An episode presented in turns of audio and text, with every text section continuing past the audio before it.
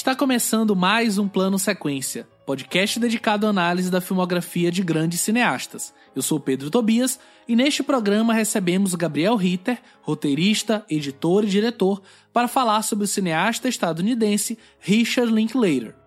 Nesta gravação, discutimos os seguintes filmes da carreira do diretor: Jovens Loucos e Rebeldes de 1993, a trilogia do Antes, composta por Antes do Amanhecer de 95, Antes do Pôr do Sol de 2004 e Antes da Meia-Noite de 2013, Waking Life de 2001, Escola de Rock de 2003 e Boyhood da Infância e Juventude de 2014. Apenas para lembrar que todas as nossas análises são feitas com spoilers, portanto fiquem atentos à minutagem de cada filme na descrição do programa. E se você está ouvindo esse programa na semana de estreia, gostaria de te convidar a responder a Pod Pesquisa 2019. A Pod Pesquisa é um instrumento fundamental para a compreensão do crescimento e penetração da mídia podcast. No post desse episódio deixaremos o link para que você possa respondê-la. Não deixe de citar o plano sequência entre os seus podcasts favoritos, pois isso nos ajuda em termos de visibilidade. A pesquisa com os ouvintes vai até o dia 15 de dezembro de 2019. Não deixe de responder, pois leva menos de 5 minutos.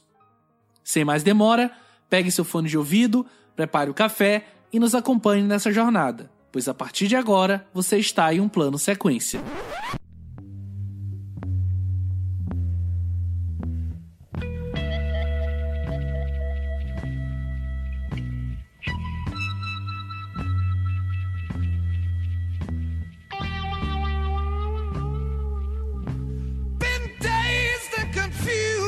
So long it's not true.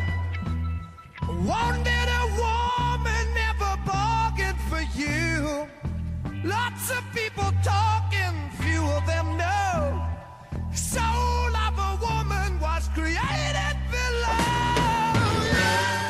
Richard Linklater nasceu em Houston, Texas, em 1960. Filho de professora, frequentou a Huntsville High School em Huntsville, Texas, onde jogou futebol para Joey Clements como zagueiro reserva da equipe número 1 do estado. Durante o último ano, ele se mudou para Bel Air High School em Bel Air, Texas, porque ele era melhor no beisebol do que no futebol e Bel Air tinha um treinador de beisebol melhor. Linklater também estudou na Sam Houston State University, onde também jogou beisebol, até desistir para trabalhar em uma plataforma de petróleo offshore no Golfo do México. Ele costumava ler romances na plataforma e, ao retornar à Terra, desenvolveu um amor pelo cinema através de repetidas visitas a um teatro de repertório em Houston. Nesse ponto, Linklater percebeu que queria ser cineasta. Ele usou suas economias para comprar uma câmera Super 8, um projetor e um equipamento de edição e se mudou para Austin, Texas. Se matriculou no Austin Community College no outono de 1984 para estudar cinema e em 1985, juntamente com seu colaborador frequente Lee Daniel, fundou a Austin Film Society. Por vários anos, ele fez muitos curtas-metragens que eram exercícios e experimentos em técnicas de cinema. Em 88, ele finalmente concluiu seu primeiro longa, It's Impossible to Learn to Plow by Reading Books, um filme em Super 8 que levou um ano para ser filmado e outro ano para ser editado. O filme é significativo no sentido em que estabelece a maioria das preocupações de Linklater. Tem seu estilo de marca registrada, com movimentos mínimos da câmera e falta de uma narrativa convencional enquanto examina o tema da viagem sem nenhuma direção em particular. Essas idiosincrasias seriam exploradas com mais detalhes em projetos futuros. Enquanto ganhava status de cult no mundo do cinema independente, ele fez seu terceiro filme, Jovens Loucos e Rebeldes, em 1993, baseado em seus anos na Huntsville High School e nas pessoas que encontrou por lá. O filme recebeu elogios da crítica e arrecadou cerca de 8 milhões de dólares nos Estados Unidos, tornando-se um sucesso quando lançado em VHS. Em 95, Linklater ganhou o Urso de Prata de melhor diretor pelo filme Antes do Amanhecer, no 45º Festival Internacional de Cinema de Berlim. Com o filme rodado em rotoscopia, Waking Life de 2001 e suas comédias tradicionais Escola de Rock de 2003 e o remake de Sujou Chegaram os Bears de 2005, ele conquista seu maior reconhecimento mundial. Ainda em 2005, foi indicado ao Oscar de melhor roteiro adaptado por seu filme Antes do Pôr do Sol. Em 2014, ele volta a ser indicado ao Oscar de melhor roteiro adaptado por Antes da Meia-Noite, o terceiro filme da famosa trilogia Antes. No mesmo ano, Linklater lança seu filme mais audacioso, Boyhood, que levou 12 anos para ser filmado. O filme recebeu uma aclamação crítica esmagadora, levando a receber prêmios como Globos de Ouro, Critics' Choice Movie Awards e BAFTAs de melhor diretor e melhor filme. Linklater também recebeu sua primeira indicação ao Oscar de melhor diretor, juntamente com indicações para melhor roteiro original e melhor filme. Em 2019, foi anunciado que Linklater estaria filmando uma adaptação do musical de Stephen Sondheim, Mirrorlessly We Roll Along, como Boyhood, ele será filmado ao longo de vários anos, mas assim como o musical e a peça em que se baseia, será apresentado em cronologia reversa. No livro Before Sunrise and Before Sunset Two Screenplays, Linklater diz, aspas, Ninguém pode realmente conhecer o outro. Isso é sobre relacionamentos. As pessoas estão sempre dizendo: Eu quero conhecer você, eu quero saber quem você é. Mas é tão difícil para qualquer um conhecer a si mesmo. Quem eu sou está sempre mudando, então como outra pessoa pode fazer parte disso? Fecha aspas. Para falar sobre esse cinema de relações e autoconhecimento do Richard Linklater, estão aqui comigo Fernando Machado. Fala, Fernando, tudo bem? Fala, pessoal. Eu estou muito feliz de poder. Primeiro, feliz de estar vivo. Feliz de poder estar vivo para assistir os filmes do Linklater e poder falar deles aqui com vocês. Aqui também com a gente, Leandro Luiz. E aí, Leandro? E aí, Pedro? Gostei disso, Fernando. Feliz por estar vivo. Que bom que estamos, né? Sigamos mais um papo. E aqui com a gente também o nosso convidado Gabriel Ritter, que é roteirista, editor, também diretor nas horas vagas, como ele mesmo gosta de dizer. Fala, Gabriel, tudo bem? Queria agradecer por ter aceitado o nosso convite. É, valeu, Pedro. Eu que agradeço vocês terem me chamado. O Linklater é muito importante na, na minha história de relação com o cinema. E, e, também feliz por estar vivo e esperando estar vivo nos próximos 20 anos. Aí, eu, quando quer que o Linklater termine esse, esse novo projeto dele para ver se eu consigo assistir também mais um, um filme filmado. Pois é, né? Anos. E mais alguns anos também, de repente, sai um outro filme da, da trilogia do antes para virar uma quadrilogia, né? Pois é, quem sabe. É, e aí, pra gente começar o debate, é, eu queria perguntar para vocês o que que é, para vocês é mais característico do cinema do Linklater e como isso dialoga com vocês mesmos, assim. E aí, de repente, se vocês quiserem até comentar sobre algum dos filmes iniciais dele, que a gente não vai debater, fiquem à vontade para comentar um pouquinho sobre como o cinema dele funciona para vocês e o que, que é mais característico dentro dessa filmografia dele. Eu gosto muito, é, o It's Impossible to Learn to Blow eu não, eu não vi, mas Slacker, e, e eu acho que já, já nele você percebe uma série de, de de elementos que vão definir toda a filmografia do Linklater, assim.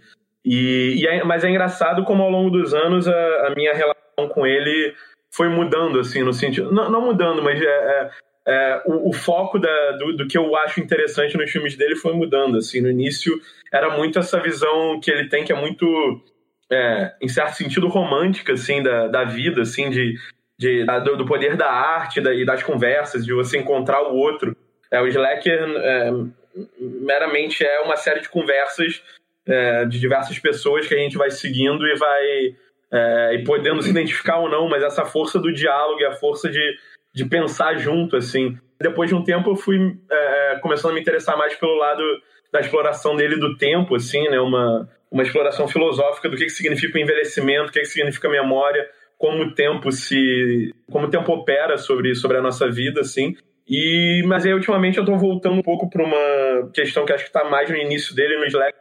Quase uma questão política, assim, que eu acho que é, no Slacker tem muito uma afirmação de um modo de vida que, de certa forma, é muito anticapitalista, assim, é muito é, é anti-neoliberal, assim. É, né? Até no...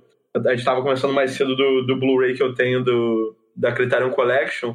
Nele tem um extra que tem um, o Rob Stone, um crítico inglês, fala da é, fala, fala, muito disso, assim, como de como ele, ele vê essa coisa do, dos personagens vagarem, andarem por aí e estarem mais preocupados em conversar e em estabelecer conexões e pensar o mundo como isso é, se insere numa lógica que é muito pouco do, do capital produtivo, né? Que a gente, é, enfim, e, muito pouco do, do, de como a gente vive a vida hoje, né? Que a gente, apesar de teoricamente estar conectado, está é, é, sempre meio disperso, né? Fica, é, vê um negócio no Twitter, aí tá vendo uma série no Netflix, mas aí interrompe, aí fala com alguém no WhatsApp.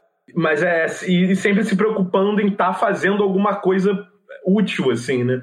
Eu sempre fico meio assim, quando eu tô sem fazer nada, eu fico, ah, eu devia estar, tá, é, sei lá, é, eu não tô trabalhando, eu devia, sabe, eu devia estar tá num. Sempre sinto que eu devia, uma ansiedade de não estar tá produzindo alguma coisa útil para a sociedade, digamos assim. E, e o Slacker, que foi, de certa forma, é, muito influente na, numa certa contracultura americana dos anos 90 ali, tem, é, é, é anti isso, né? Ele é totalmente anti produtividade, anti, ele é mais tá mais pensando em outro modo de estar no mundo assim que que tem me interessado muito assim. Sem dúvida, acho que o Linklater ele tem essas dimensões que a princípio olhando para os filmes dele é, de uma maneira mais superficial, talvez seja difícil de, de qualquer pessoa identificar, né? Essas questões que o Gabriel levantou, né? Tipo, é, essa questão política eu acho que é muito forte. Eu também, eu também pensei muito recentemente, porque é, dois filmes do Linklater eu não assisti, é, eu não tinha assistido antes, assim. Um é o Slacker e o outro era o Waking Life. São dois filmes muito próximos, que eu acho filmes meio irmãos, assim. Tem uma proposta muito parecida de narrativa, assim, dele se apegar a histórias é, muito efêmeras, né, a conversas é, banais. Por mais que o Waking Life tenha, traga é, questões um pouco mais, é, não necessariamente mais profundas, mas é, com um objetivo um pouco mais claro ali do que, que o autor é, teoricamente quer dizer. E um pouco mais acadêmico, né, em certo sentido. Um pouco mais acadêmico também. É, mas eu acho que, que a, a, grande graça do, do Linklater, pelo menos para mim, é essa, assim, ele conseguir produzir obras tão é, simples, de certo modo, e ao mesmo tempo com uma profundidade muito arrasadora e a maneira também como ele consegue é, flutuar por lugares é, diferentes, assim, a coisa de fazer filmes muito pessoais e ao mesmo tempo trabalhar com filmes de estúdio, né, lidando ali com outras, outros interesses, outras dinâmicas. É, eu acho que ele é um diretor que consegue se ele vai se, se enquadrando ali dentro da, das possibilidades que ele tem para produzir, mas sempre colocando algo dele muito forte, assim. E, e, uma outra coisa é fundamental também, que a gente até estava conversando com o Gabriel é, mais cedo, é em relação a como ele estabelece é, uma noção de coletividade dentro do cinema dele, né? Então, a gente sempre, aqui no plano sequência, está lidando com, né, com um diretor ou uma diretora, né? É, mas a gente sempre contesta aqui essa noção de autoria, né? E acho que no Linklater isso é muito forte, assim, se a gente for pensar Pedro falou na biografia, né, a importância do Lee Daniel e como ele é, um, é, uma presença em muitos dos seus filmes, como a montadora dele também, Sandra a Sandra Dé, está é, ali presente, uma função muito autoral, é, como os próprios atores na trilogia Before estão ali compondo ali também aquele roteiro e criando aquelas histórias em conjunto, então Acho que esse é o grande barato do, do cinema do Linklater, né? Pelo menos para mim, assim. Acho que a gente já põe até pro top 3, porque vocês falaram tudo. Acho que vocês resumiram perfeitamente tudo que, tudo que resume a, a carreira do, do Linklater. É interessante, a, a biografia, a gente até viu bastante na, na biografia que o, que o Pedro contou pra gente, essa questão, essa ligação dele com, com a escola. Acho que fica bem claro no filme dele e como a escola para ele é importante. E não só a escola, a educação, porque isso seria é, até básico assim, a, gente, a gente pensar na, na, na, escola como educação, mas a escola como um, um, ambiente de formação de ideias, de formação política, de formação pessoal mesmo. E como a escola teve um papel muito importante para ele, tanto que é, ele sempre vai tocar no, no, na questão da escola, na questão dos educadores, na questão da formação, na questão dos esportes, na questão do, da bagunça, da festa da, da juventude, essa, essa coisa que a gente pensa muito de, de daquela aquele rebelde sem casa, aquela juventude transviada, e ele consegue meio que ir numa outra direção. Então a gente pega, por exemplo, é, Jovem Loucos e Rebeldes, um, que, que poderia ser simplesmente um besterol, e ele consegue fazer uma coisa completamente diferente, sem ser aquela coisa meio quadrada, ou moralista, ou qualquer coisa do tipo. Isso eu acho interessante na, na carreira do Linklater. Ele pega temas muito banais, assim, como o Leandro falou. Temas simples, assim, relacionamento, vai, um, um início de um relacionamento, ou às vezes até um termo de um relacionamento. E ele consegue dar uma profundidade nisso, mas uma profundidade simples, não aquela profundidade vazia, verborrágica. Não, uma profundidade muito, muito palatável, muito. Assim, é, o cinema do, Link, do Linklater, para mim, conversou muito fácil em todos os filmes, porque são temas muito universais que ele trata ali, lógico. A gente tá falando ali de, de um recorte branco, heteronormativo, é, classe média, mas ainda assim, relacionamento, amor, família, escola, desilusão, reencontros, encontros, envelhecimento. Acho que tudo isso é um tema universal nesse sentido. Então é um cinema que acho que conversa com, com muita gente, acho que tem esse. Por isso que é um, é, um, é um, diretor tão querido, assim. Porque ele consegue falar com muita gente porque trabalha temas muito universais. É, e são temas que são muito pessoais para ele, né? Que mesmo quando ele fala de uma coisa que não necessariamente ele está inteiramente é, apropriado, mas ele se apropria daquilo e aquilo se torna verdade para ele, e enquanto verdade para ele, para a gente como espectador, a gente abraça muito fácil. Né? Tanto que é muito comum a gente falar e pensar, por exemplo, sobre a trilogia do antes e ah, porque deve ter tido muito improviso, nossa, é tão real. E pelo contrário, né? Os próprios atores comentam, o próprio Linklater fala que é justamente a farsa da, do improviso. Aquilo é tão ensaiado, é tão treinado, é tão trucado que acaba soando pra gente isso até, inclusive, até um, uma forma de elogiar mesmo o roteiro e o trabalho dos atores ali, é, mas falando dessa primeira fase dele aqui, acho que se a gente pega esses filmes onde ele está mais preocupado com essa juventude mesmo que vocês falaram, o próprio Slacker, o It's Impossible to Learn to Blow by Reading Books, é, o Jovens Loucos e Rebeldes, o Subúrbia também um pouquinho, é, ele está muito se mostrando como parte dessa geração, expondo ela para a audiência, mas ao mesmo tempo ele abandona completamente o moralismo, né? Porque é, especialmente no, no Jovens Loucos e Rebeldes, que a gente vai comentar com calma, ele simplesmente demonstra pra gente o que é, como é,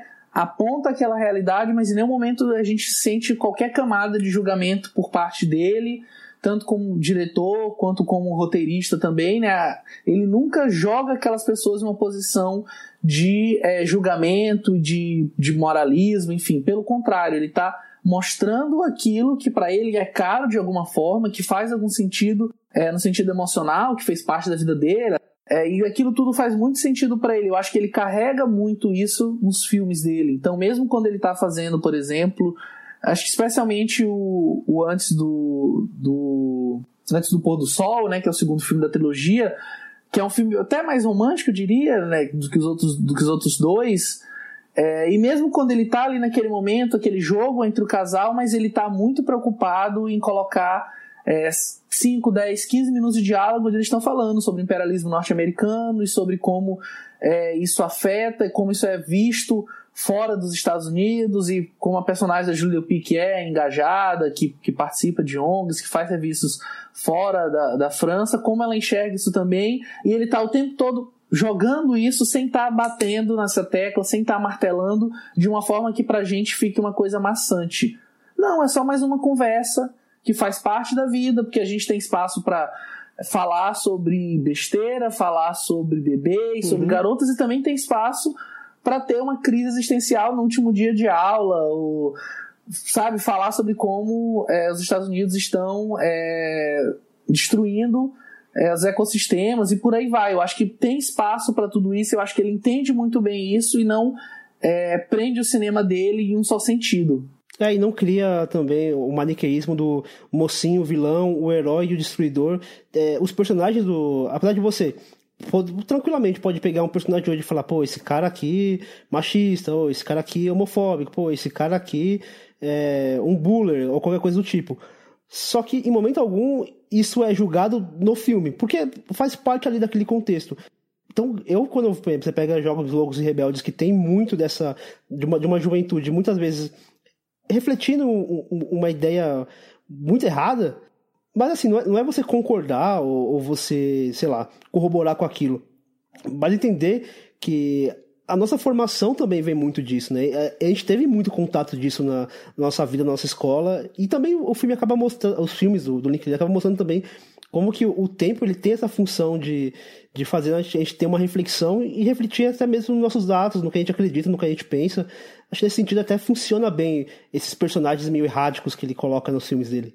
Eu, eu tava lembrando agora quando Fernando você tava falando da enfim, de umas características do Linklater, né, umas coisas que marcam. Acho que uma outra coisa também que, que é muito marcante que a gente não comentou, assim, não destacou aqui é o fato de ele ser americano, assim, e disso está muito forte, muito presente é, em boa parte da filmografia dele, né? Americano e do Texas, que ele deixa isso bem claro também, né? No E cinema Texas, dele. Pois é. Então, quando a gente pega os filmes é, de escola, né, o próprio Dazed and Confused, quando a gente pega Boyhood, eu acho que a gente é, acho que percebe-se é, muito esse universo do qual ele está falando, assim. É, eu acho que isso já meio que é, dá uma base para a gente entender da onde que aquele filme está vindo, tá vindo, né? Da onde que aquelas opiniões estão vindo, é, que tipos de personagens são esses. Então, fico me lembrando muito do, do, próprio Boyhood, assim, de alguns personagens ali, sobretudo os, os padrastos, os bêbados, super ufanistas e, e, agressivos, e como isso está muito ligado a uma figura do homem branco estadunidense, sabe? É, acho isso muito forte, assim, e, e entrando e pra, só para lembrei de uma outra coisa, assim, estava falando muito dos diálogos, né, de como é, o Linklater acabou com o tempo sendo associado a essa ideia de roteiros com diálogos muito marcantes e muito presentes, sobretudo por conta da trilogia, né? É, mas é muito curioso que a gente, quando a gente assiste ao primeiro filme dele, né, It's Impossible to Learn, é, como é, é muito contraditório, porque é um filme feito basicamente sem diálogo nenhum, mas é um filme que também lida muito com essa coisa, é, é quase um filme de fluxo, é, a paisagem é, daquela cidade está sendo mostrado o tempo inteiro. É, é, um filme que me surpreendeu muito, assim, é um dos filmes também que eu não tinha assistido do Linklater antes, peguei para assistir agora, me lembrou muito o News from Home, da Chantal Ackerman, no sentido de como ele está lidando ali com pensamentos de um personagem, acompanhando ali o cotidiano, é, muito muito pueril, assim, que a gente não consegue se apegar a nenhuma cena, nenhuma sequência.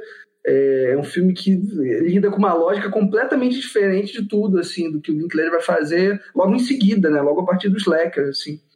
É, mas ainda tem esses pontos de contato, assim. Acho isso muito, muito bacana também.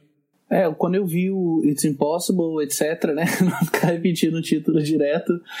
É, acabou que não, não conectou tanto para mim, porque eu acho que especialmente vendo ele depois, né? Eu já vi ele agora para gravação, é, mas vendo, mesmo vendo ele depois, eu acho que ele soa meio descolado, apesar de que tem tudo dele tá ali, né? Acho que tudo que ele vai fazer depois tá ali, tem um pouco de de antes do amanhecer, no sentido de ter uma viagem que não necessariamente tem um destino, mas que o caminho faz sentido pro personagem, que ele só precisa estar ali. E ele tá meio também perdido na vida, que é uma coisa de vários personagens do, do Linklater, né? O, é, o próprio Jesse tá um pouco assim. Eu acho que dois terços dos, dos protagonistas dos Jovens Loucos e Rebeldes também o próprio personagem do Jack Black em Escola de Rock, eu acho que tem isso também. E essa questão escolar, que eu acho que ele sempre acaba voltando um pouquinho, né? Ele acaba meio que é, se pegando um pouco nisso. Eu acho que tá ali também.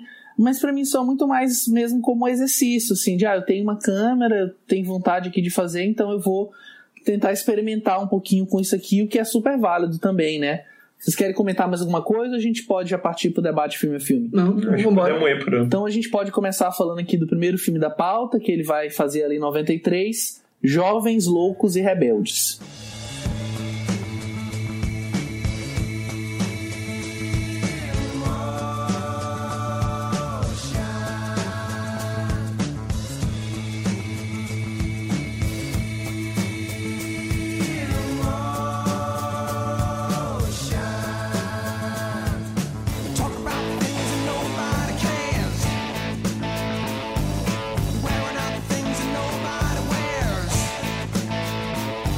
Na década de 1970, os veteranos de uma escola do Texas se divertem ao máximo com os calouros após o último dia de aula. A juventude responsável transborda em clima de festas, carros velozes e total insanidade.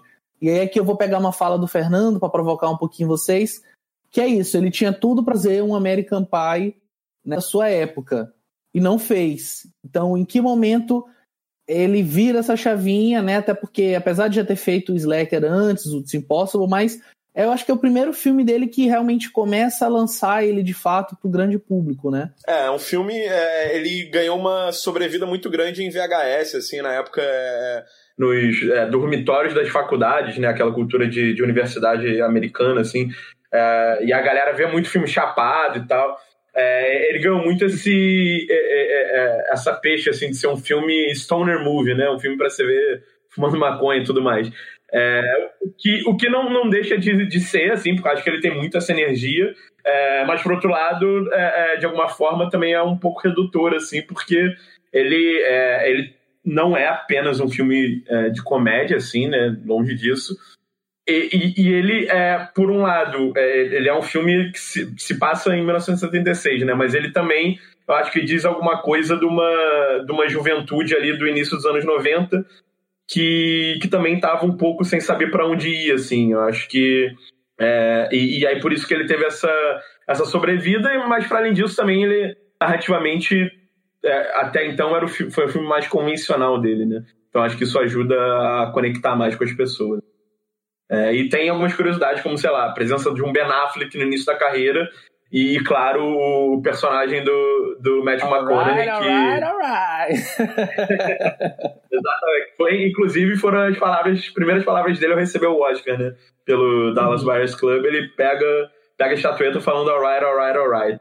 Primeiras palavras de Matthew McConaughey na, numa tela de cinema.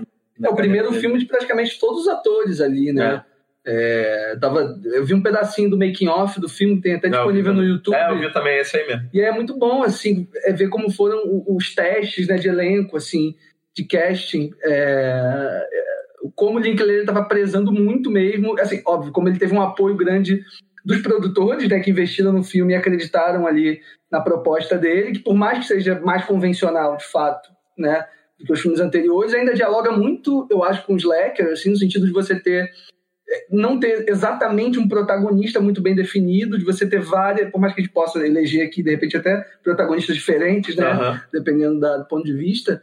Mas ele vai ali passeando por aqueles núcleos diversos e a gente vai encontrando personagens diferentes a todo, a todo momento. E é muito curioso quando ele fala dessa do momento em que ele em que o Matthew McConaughey entra assim, né? Que ele fala: ah, "Não, eu tenho é, acho que é o, acho que não sei se é o diretor de cast ou o produtor que fala assim, ó, eu tenho um papel super pequeno assim, mas que eu acho que é, é perfeito para você, assim, que é um cara mais velho, né? Um cara É, que eu vi, é, que meio é mentor, né? E é muito curioso isso, a importância que ele dá é, para escolher é isso, assim, não necessariamente o melhor ator ou que tem o melhor currículo ou que necessariamente é, dá o texto da melhor forma, mas como ele procura ali, na verdade, rostos e, e, e personas e climas perfeitos para os papéis, assim, né? Mais do que uma técnica é, mais precisa e tudo mais, assim. É um filme muito divertido, né? É um filme muito muito envolvente.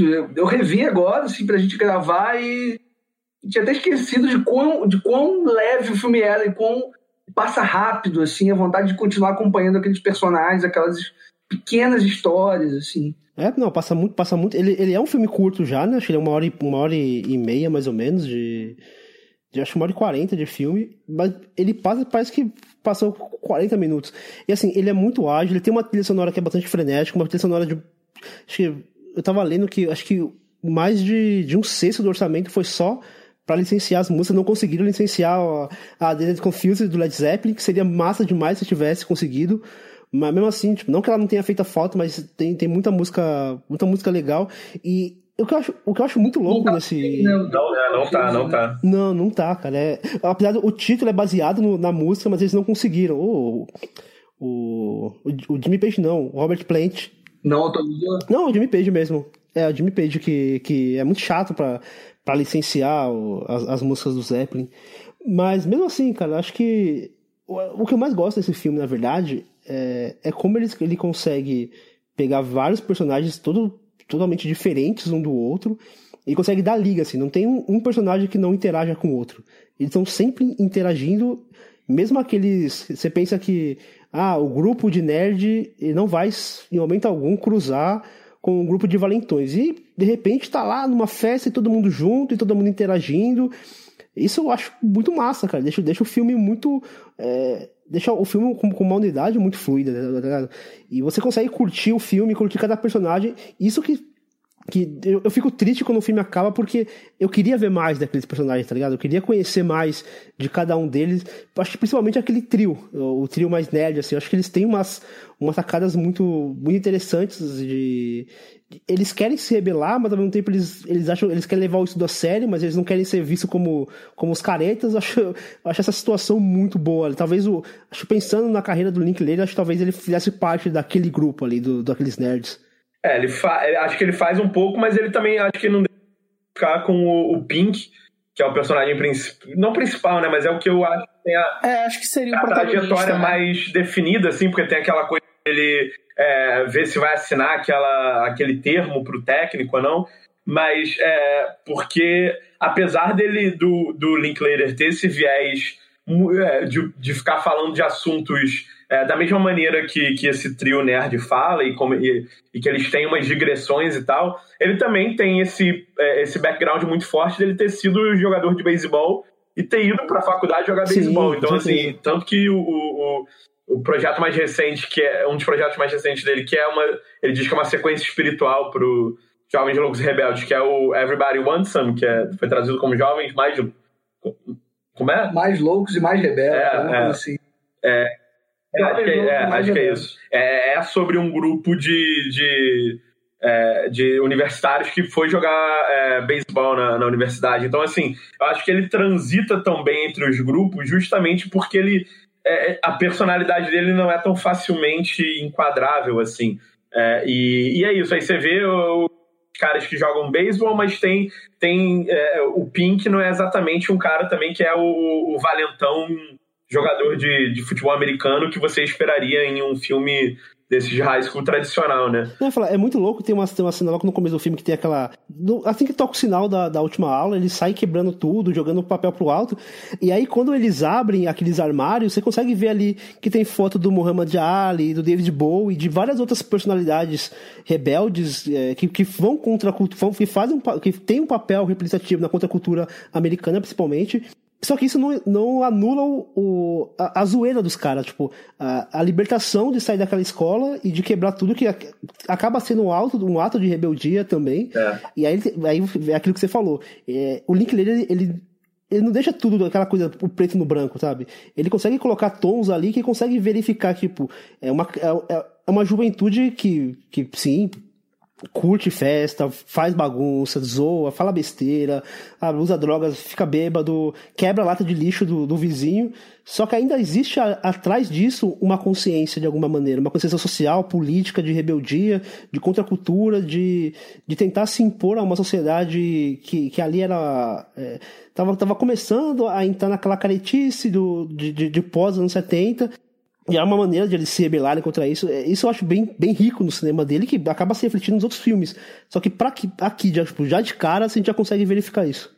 É, e, e, e outro, outro elemento que eu acho que começa a estar presente aí, que vai se fazer presente ao longo da, da filmografia, é, é, uma, é uma espécie de experimentação com o tempo, né? É, ele, já no Slacker era uma narrativa dentro de um período de tempo relativamente curto para um, um filme convencional, né? E, e no Jovens Loucos Rebeldes é a mesma coisa, assim, né? Um dia, um pouco menos de um dia ali que se passa. É, é, claro que né, tem várias elipses temporais ali no meio, mas você já vê um, um cuidado maior em registrar uns momentos em que na, é, sob o sentido da narrativa tradicional, nada acontece, né? É, não tem um grande drama se desenrolando, não tem um. Ele está capturando momentos mais é, é quase de tempo passando, assim, é, fazendo besteira junto, fazendo, é, é, é, enfim, zoando por aí de uma maneira, novamente, pouco produtiva, como eu falei antes, e que já tem essa preocupação com explorar o tempo, e não só nessa coisa da ação, mas também no sentido de que é um filme, é, é como se, de alguma forma, como se fosse uma memória do Linklater dos anos dele, né? Porque ele lança em 93, o filme se passa em 76, né? Que era a época que ele estava no colégio, e acho que o filme tem um pouco esse, esse, essa textura de memória, assim. É uma coisa de, é, de ele ser muito de sensações mais do que de acontecimentos específicos, assim. Acho que ele tenta reconstruir muito uma sensação do que era é, é, estar, é, ser é, adolescente no final dos anos 70, assim. E, e, e, que é uma coisa que, claro, ele vai, é, vai atingir no, no Boyhood, né? Esse, esse, trabalho da como funciona a memória. É, eu acho que esse filme, para mim, ele, ele tá num lugar muito especial, assim, é, forma como eu enxergo ele e como eu sinto que ele deve também fazer sentido pro, pro Linklater, porque ele faz esse filme ali, ido dos anos 90, falando sobre a sua época, né, os anos 70, e eu acho que funciona ao mesmo tempo como um pouco um retrato dessas duas juventudes, essa juventude dele, a juventude da década de 70, ali, começo, finalzinho, começo dos anos 80, e funciona também sobre a nossa juventude, a juventude dos anos 90, dos anos já, um pouquinho dos anos 2000, mas muito mais ali dos anos 90, porque ele mostra é, como essa juventude, você que está saindo do colégio, saindo do ensino médio, está na faculdade, como é, os seus problemas ou as suas crises existenciais, elas são meio que universais, assim. E cada personagem daqueles ali tem os seus problemas, tem as suas vicissitudes, tem as suas idiosincrasias, e ele é, é bem capaz de passar por elas sem fazer disso um peso para o filme, e ao mesmo tempo também sem deixar de mostrar um pouquinho de cada um. Acho que talvez o que é menos é, explorado seja o personagem do Ben Affleck, né, o Benio, mas é um pouquinho mencionado, ah, porque ele repetiu de ano. Será que, inclusive, tem uma cena muito bonita do, do pessoal que é calor, eles falando assim: ah, mas ele reprovou e tá fazendo duas vezes a pegadinha, né? O prank. É, is that legal? Quer dizer, tipo, é, é, legal isso, assim, porque aquilo já tá judicializado praticamente, assim, já tem quase uma lei que diz, olha, todo ano vai ter isso aqui. E o próprio Linklater faz questão de não é, apontar o dedo para ninguém. Pelo contrário, ele tá aqui, é, assim, eu, eu, sinto quase como um documentário mesmo, assim, olha, galera, curte aí, hoje é o último dia de aula de vocês, pessoal que é do fundamental vai pro ensino médio, pessoal que é do ensino médio vai pra faculdade, então aproveitem essa noite de vocês, assim como é, a mãe do, acho que é, é, esqueci o nome agora do personagem, o que tá, o cabeludinho, que ela fala, olha, Mitch? isso do Mitch, fala assim, ah, esse vai ser o seu primeiro e último passe livre, então espero que você tenha aproveitado essa noite. E a sensação dele de deitar na cama, colocar o fonezinho de ouvido, é, eu vi a música, acho que é meio que a sensação próxima de todo mundo ali, sabe? Desde dele, o próprio nerd que foi lá brigar com o cara e apanhou, mas ele precisava fazer aquilo porque para ele isso importava alguma coisa. E o próprio Pickford, que também tava naquele momento meio estranho ali. O personagem do Matt McConaughey também é a mesma coisa, que ele é um cara que ele não fazia parte de nenhum dos dois mundos, nem do mundo daqueles jovens, nem do mundo adulto. Ele estava ainda ali transitando. E eu acho que o Linklater é muito. É, acho que vou usar a mesma palavra, genial em conseguir transitar por esses mundos sem apontar o dedo para ninguém, mas ao mesmo tempo é, tá o tempo todo mostrando um pouquinho de cada coisa ali. E acho que ele dá conta de uma série de coisas. Ele fala sobre esse bullying quase institucionalizado e como esse senso de pertencimento faz você abraçar isso, isso acaba se perpetuando, o que também fala um pouco sobre machismo, sobre misoginia. É, enfim, acho que ele dá conta de uma série de coisas sem se prender de fato a elas, e o filme continua sendo um filme leve, se você quiser chamar seus amigos e é, fumar uma maconha e beber, e, sabe, curtir, você vai curtir o filme do mesmo jeito, se você quiser pensar nesse filme também como esse retrato, você consegue. Eu acho que isso faz do cinema dele um cinema tão rico, né? Você conseguir passear por esses aspectos sem necessariamente estar tá sisudo, estar tá trancado em um só. É, Pedro, você falou uma coisa agora que eu achei interessante, você falou da questão do bullying, e aí, acho que bem no começo do filme tem uma cena que, que o, um, dos, um dos carinhas que, que pega aquela, sei lá, é meio que uma raquete, né, não sei que instrumento é aquele, para bater nos, no, nos calouros, e aquela raquete, ela é feita, ela é, ela é confeccionada dentro da própria faculdade, dentro da própria, do próprio colégio, na verdade, né? Então a gente vê ali ele, ele fazendo os furos, ele moldando ali. De alguma forma, acho que o Linklater acaba comentando um pouquinho sobre isso também, que talvez um comentário sobre a estrutura escolar, sobre é, o quanto a escola ela pode também ser é, uma coisa opressiva, assim, uma coisa, uma coisa dura. Apesar de ser um filme divertido, a gente consegue ter essas essas camadas que não, que não deixa o filme sisudo, como você comentou, mas deixa ali um, um, um comentário sobre a, essa estrutura educa, é, educacional americano que acaba se refletindo também o, aqui no, no, nosso país. Tem um, tem um diálogo, inclusive, que é muito direto, assim, muito aberto sobre isso, que é quando está naquele momento que as mulheres, que as meninas estão fazendo é, aquelas brincadeiras com as meninas mais novas é, no pátio da escola, e aí uma comenta assim, tipo, ah, alguém comenta, não lembro quem, Tipo, ah, olha só, gente, eles estão fazendo isso no, no, pátio, no gramado da escola, assim, tipo, é como se a escola tivesse é, fazendo parte dessa estrutura, assim, ó, mais do que autorizando, uhum. né, meio que quase incentivando tudo isso. Assim. é verdade, é verdade. acho que rola muito, e, e o, que eu, o que eu gosto também no, no filme é que ele faz, na verdade, uma também uma. Porque no Brasil a gente não tem tanto isso, mas ele faz uma transposição do que teoricamente é mais clássico de acontecer dentro da faculdade é, para a coisa do high school, né? Para a coisa do, do, do, ensino, ensino médio, fundamental hoje, assim. É como se fossem brincadeiras um pouco mais amenizadas, é, um pouco menos agressivas do que é, meio como para preparar essas pessoas para quando chegar na faculdade de fato sofrer o que, o que vai ser sofrido, assim. É, acho muito louco e como, e como lida mesmo, acho que é um comentário bem aberto mesmo do Linklater sobre esses problemas que existem na escola, mas que ao mesmo, ao mesmo tempo que são problemas, são fatos que fizeram ele ser quem ele é e são acontecimentos que fazem nós sermos quem nós somos hoje, assim. Então, mas, mas eu acho que ele tem um cuidado, assim, para ele jamais romantiza esse tipo de atitude, esse tipo de ação, mas ele também não olha é, apontando o dedo, assim. Ao mesmo tempo tem algo de, de mágico quase nessas relações meio complexas, assim. Mas enfim, acho que é, acho que é um pouco isso que o filme, o filme traz também. É, acho que a gente pode então partir para o filme seguinte da pauta, aliás, os filmes seguintes da pauta, né? Que assim como a gente fez, por exemplo, no programa do Jorge Miller, a gente vai é, sintetizar aqui o debate sobre os três filmes da trilogia do Antes. Eu estou falando de Antes do Amanhecer, de 95, Antes do Pôr do Sol, de 2004 e Antes da Meia-Noite, de 2013.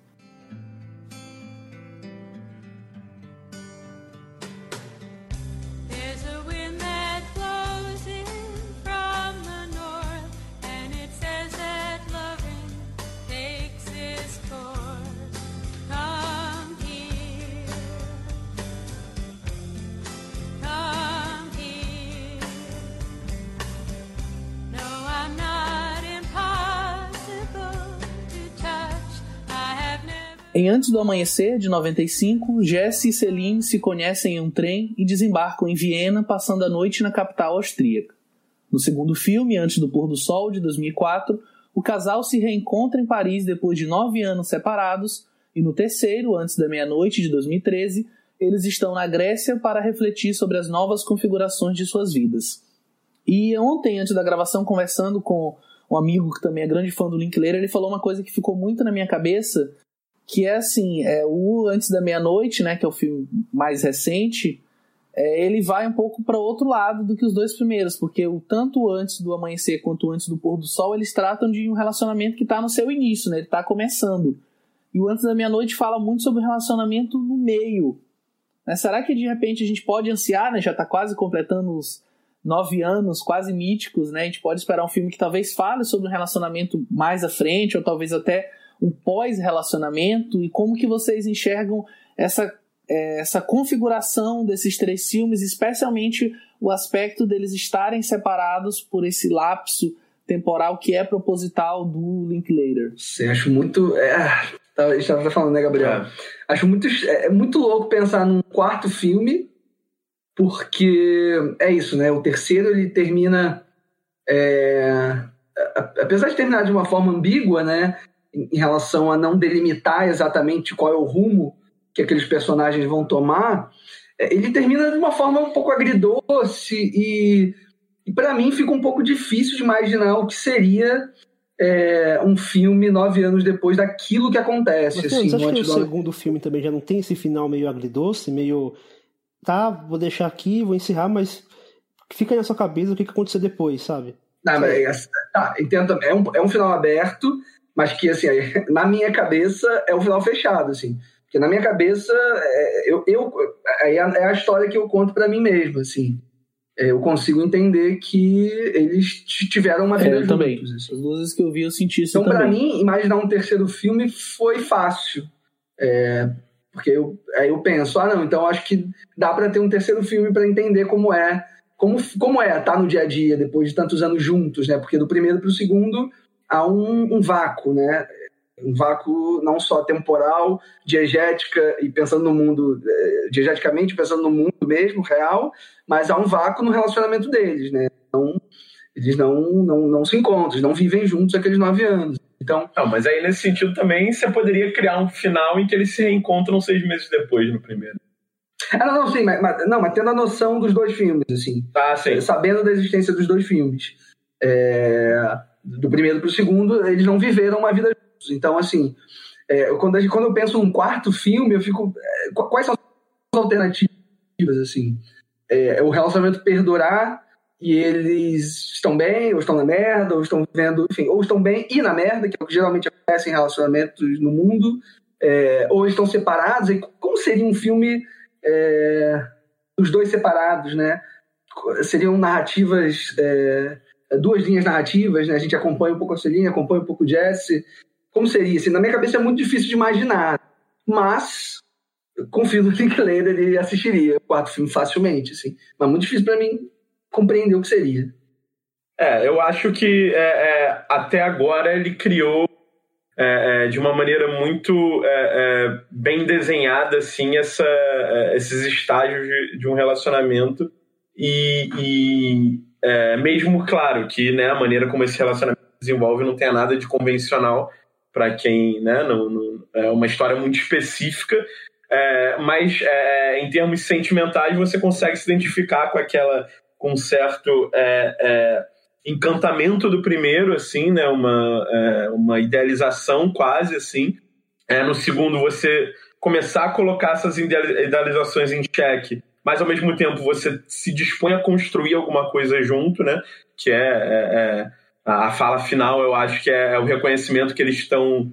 É, you're gonna miss that baby, you're gonna miss that plane, I know. É, é, é os dois reconhecendo o que está acontecendo ali de maneira, é, para mim, quase é, é, é, explícita, mas meio implícita de que é, vamos, vamos construir alguma coisa juntos. E no terceiro é, é, é a exploração do que, que é essa vida juntos, né? Como é que um, um relacionamento que durante tanto tempo viveu num, num lugar ideal, como ele se é, atualiza e se realiza é, é, é, na, no dia a dia prático de uma vida a dois, né? Ainda mais é, considerando todos os, os percalços que os dois tinham, né? A questão do né, morarem em países diferentes. O Jesse tinha já uma esposa e um filho, e a sombra da, da relação dele com esse filho, é, é, sem dúvida, de alguma forma, não vou dizer corrói, mas certamente afeta de maneira bastante decisiva como ele se relaciona com, com a Celine, né?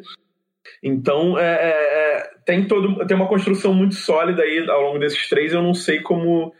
é, eu vejo possibilidades e é, eu, eu acho tanto que se ele quiser não fazer nunca mais voltar, nunca mais quiser voltar essa história, eu acho que ela tem um, um, um desenho que já é muito sólido e, e muito arrebatador. Para mim, os três filmes estão entre meus filmes favoritos facilmente. Mas se ele quiser continuar, acho que ele tem tem, tem coisa para abordar aí. Mas eu acho que, enfim, é como o Leandro falou, teria umas estruturas diferentes para explorar, assim. É, Eu até acho que eles já exploram uma estrutura diferente no terceiro, né? É, acho que o primeiro e o segundo eles têm uma, uma a noção do tempo acho que está muito mais é, é, muito mais definida assim. Eu acho que o, terceiro ele, ele passeia um pouco mais por algum, alguns momentos por outros momentos né? É um filme compo- composto por, por alguns momentos né? E não só um uma linha né? Uma, uma noite uma Uhum. tarde né? Então é, é isso, imagino que no, no quarto também, um possível quarto filme, é, nada, nada impede de, de, de extrapolar ainda mais essa, essa noção né, dessa narrativa dele. Mas é isso, assim, a gente está quase em 2022. É, seria em 2022 que ele lançaria o próximo. Teria que estar começando a gravar por agora. Eu não sei se vai, não sei se vai rolar ou não, mas É, ro- ro- rolando ou não, acho assim, é, eu, ima- eu imagino que, lógico, ele fez o primeiro, talvez ele não. não sei Se ele tinha a, a noção do, do, do tamanho que seria, aí o segundo ele já fez pensando no terceiro. Eu acho que se ele fizer o quarto é porque já estava planejado. Não acredito que eh, depois do terceiro ele venha a ideia de, pô, vamos esticar um pouquinho mais. Até porque se a gente pegar o, o terceiro, ele, ele tem um espelhamento muito grande com o primeiro. Até, por exemplo, eu lembro da última cena que, que, que eu, me des, eu me desmanchei, assim, de, de, de, de chorar, de, de tão emocionado que eu fiquei que é quando eles brigam, quando eles estão nervosos, assim, no, no, ápice da, da briga, depois, um pouquinho depois do ápice, que eles brigam no hotel, que eles estão lá sentados no, perto do rio, e aí um olha, um, um olha com, mas um pouquinho mais de raiva, olha pro outro, aí o outro disfarça, aí um olha pro outro, aí o outro também des, tira, desvia o olhar, aí fica umas três vezes isso. Isso é um espelhamento com, com o que acontece no, no primeiro filme de 95, só que de uma forma mais romântica, né? Eles estão ali naquela, naquela sala, ouvindo música, é, lá na, na, loja de, de, discos, e aí um olha pro outro, aí o outro desvia o olhar, aí olha pro outro, outro desvia o olhar. Eu acho que esses espelhamentos acho que criam uma unidade que parece que são filmes diferentes, óbvio que são filmes diferentes, e cada um tem a sua. Um tema central a ser abordado é o nascimento de uma relação, depois vem o reencontro, aí depois vem o. talvez o ruído, ou, ou uma certa ruptura do entendimento deles. Mas é tão, é tão coeso, assim, é, o, o, o, que o Link, o que o conseguiu fazer com esses três filmes para formar uma, uma trilogia assim muito redondinha, muito coesa. É, eu entendo a dificuldade que a gente tem de não conseguir imaginar um quarto filme. Por, por, esse, por esse. Não que não tenha material, mas porque os três fecharam. Os três filmes se fecham de uma maneira tão, tão harmônica que é difícil pensar em, em abrir um pouquinho mais isso daí, correr o risco de talvez. Pensar em estragar o filme é complicado, mas abrir uma coisa que está fechada. É, se vocês entenderam o que dizer. É, eu, eu, entendo, assim, e tem essa. Você é, essa rima que tem entre o terceiro e o primeiro, que eu acho que é, é, tem entre todos os filmes, mas é, especialmente nesse momento que você citou do final do terceiro, é, inclusive no diálogo, o Jesse ele, ele cita o primeiro diálogo que eles têm no trem. É, quer dizer, não o primeiro diálogo, mas o momento em que ele chama ela para descer com ele, que ele, ele fala: ó, pensa nisso como viagem no tempo, de lá para cá você no futuro, Muito com um marido, tendo seu casamento, você fica pensando o que, que seria se você descesse do trem com esse jovem. E aí ele retoma essa ideia no final do, do Antes da Meia-Noite, falando: Ó, oh, eu ainda aquele cara do trem que te falou para descer do trem. Então, nesse sentido, tem uma estrutura circular muito muito bem desenhada. Assim. Mas, para além disso, claro, o filme, os filmes têm várias rimas ao longo, de, ao, ao longo deles. Né? Tem eles no, naquele é, bondinho em Viena que eles falando e, ela e ele tentando botar a mão no, no, cabelo dela, e aí isso acontece de novo na, na, no banco de trás do carro, naquela discussão devastadora que eles têm na, na parte final do, do, do Antes do Pôr do Sol. Todos os filmes eles têm esses momentos de, de espelhar um ao outro, assim, a, a coisa da, do, do poeta do, da, na beira do, do, do Danúbio que é, o Jazz fala, ah, não, acho que ele só colocou a palavra shake ali, mas o poema já estava pronto. E aí no final do Antes do Pôr do Sol, ele pergunta, ele, ela toca a música para ele e que e é na letra da música tem o nome dele, né, Jesse. Ele fala: "Ah, a música já estava pronta, você só botou o meu nome ali no meio também, né?" Então assim, tem tem toda essa essa construção que que atravessa os filmes assim que realmente torna é, cria essa unidade para eles assim. Mas é, mas eu acho também que eles têm, é, é, cada um tem sua, seu tom assim muito específico. É, é o, e, o Anjo do Pôr do Sol tem a especificidade de ser o único que é, é, é em, quase praticamente em tempo real, né? Assim, ele, é, o filme tem 80 minutos e eu acho que o que se passa ali é mais ou menos 80 minutos também. claro, descontando aquele breve, mas brilhante flashback. Uhum. só tem alguma, alguns frames ali que ele joga durante o monólogo inicial do Jesse, explicando a ideia do livro dele, que ele fala. E aí o tempo se dobra sobre si mesmo, a vida se dobra sobre si mesmo e a gente vê que o tempo é uma mentira. É nesse momento ele corta de uma imagem da Celine nova para para Celine já, a Celine com 23 anos para a Celine com 32, assim, você vê as marcas do tempo no rosto da Julie Delpy, assim, é, é, que enfim, que na real esse eu acho que é o momento mais brilhante da, da narrativa, para mim um dos momentos mais sublimes do cinema, assim, na minha história com o cinema, para mim isso é quase sem paralelo. Assim. Eu arrepio só de passar nesse momento. Assim. É, eu acho que para além dos, dos follow-ups, né, que estão o tempo todo ali entre os três filmes, eles estão ali passeando e linkando as coisas, eu acho que o próprio pensar o cinema dele a partir dessa construção de fazer, ah, não, daqui a nove anos a gente se encontra e a gente vai fazer esse resgate. E é quase como, ah, galera, encontrando o terceirão, dez anos de formados, vamos sentar aqui e ver como é que a gente tá, o que aconteceu nesse tempo. Né? Só que ele tá fazendo isso com um casal de atores é, que possivelmente durante esse tempo fizeram outros inúmeros filmes, talvez nem tenham tanto contato assim, mas eles têm esse compromisso de ah, agora a gente se encontra de novo e a gente vai continuar o nosso relacionamento de onde ele parou. E ah, pô, bom te ver, Linklater, vamos bater um papo. E é muito esse, esses encontros, assim, é quase é, uma. Sem, é, não sei, pensando um pouco para usar esse termo, mas assim, é quase uma coisa utópica mesmo, é, de como eles estão sempre se encontrando e como é, o Linklater está promovendo esses encontros e como a gente anseia por isso, né? Porque fecha, para mim o terceiro filme ele fecha muito bem, apesar de todos é o que deixa mais aberto, de fato. É, mas se tivesse um quarto eu super veria, assim, sabe?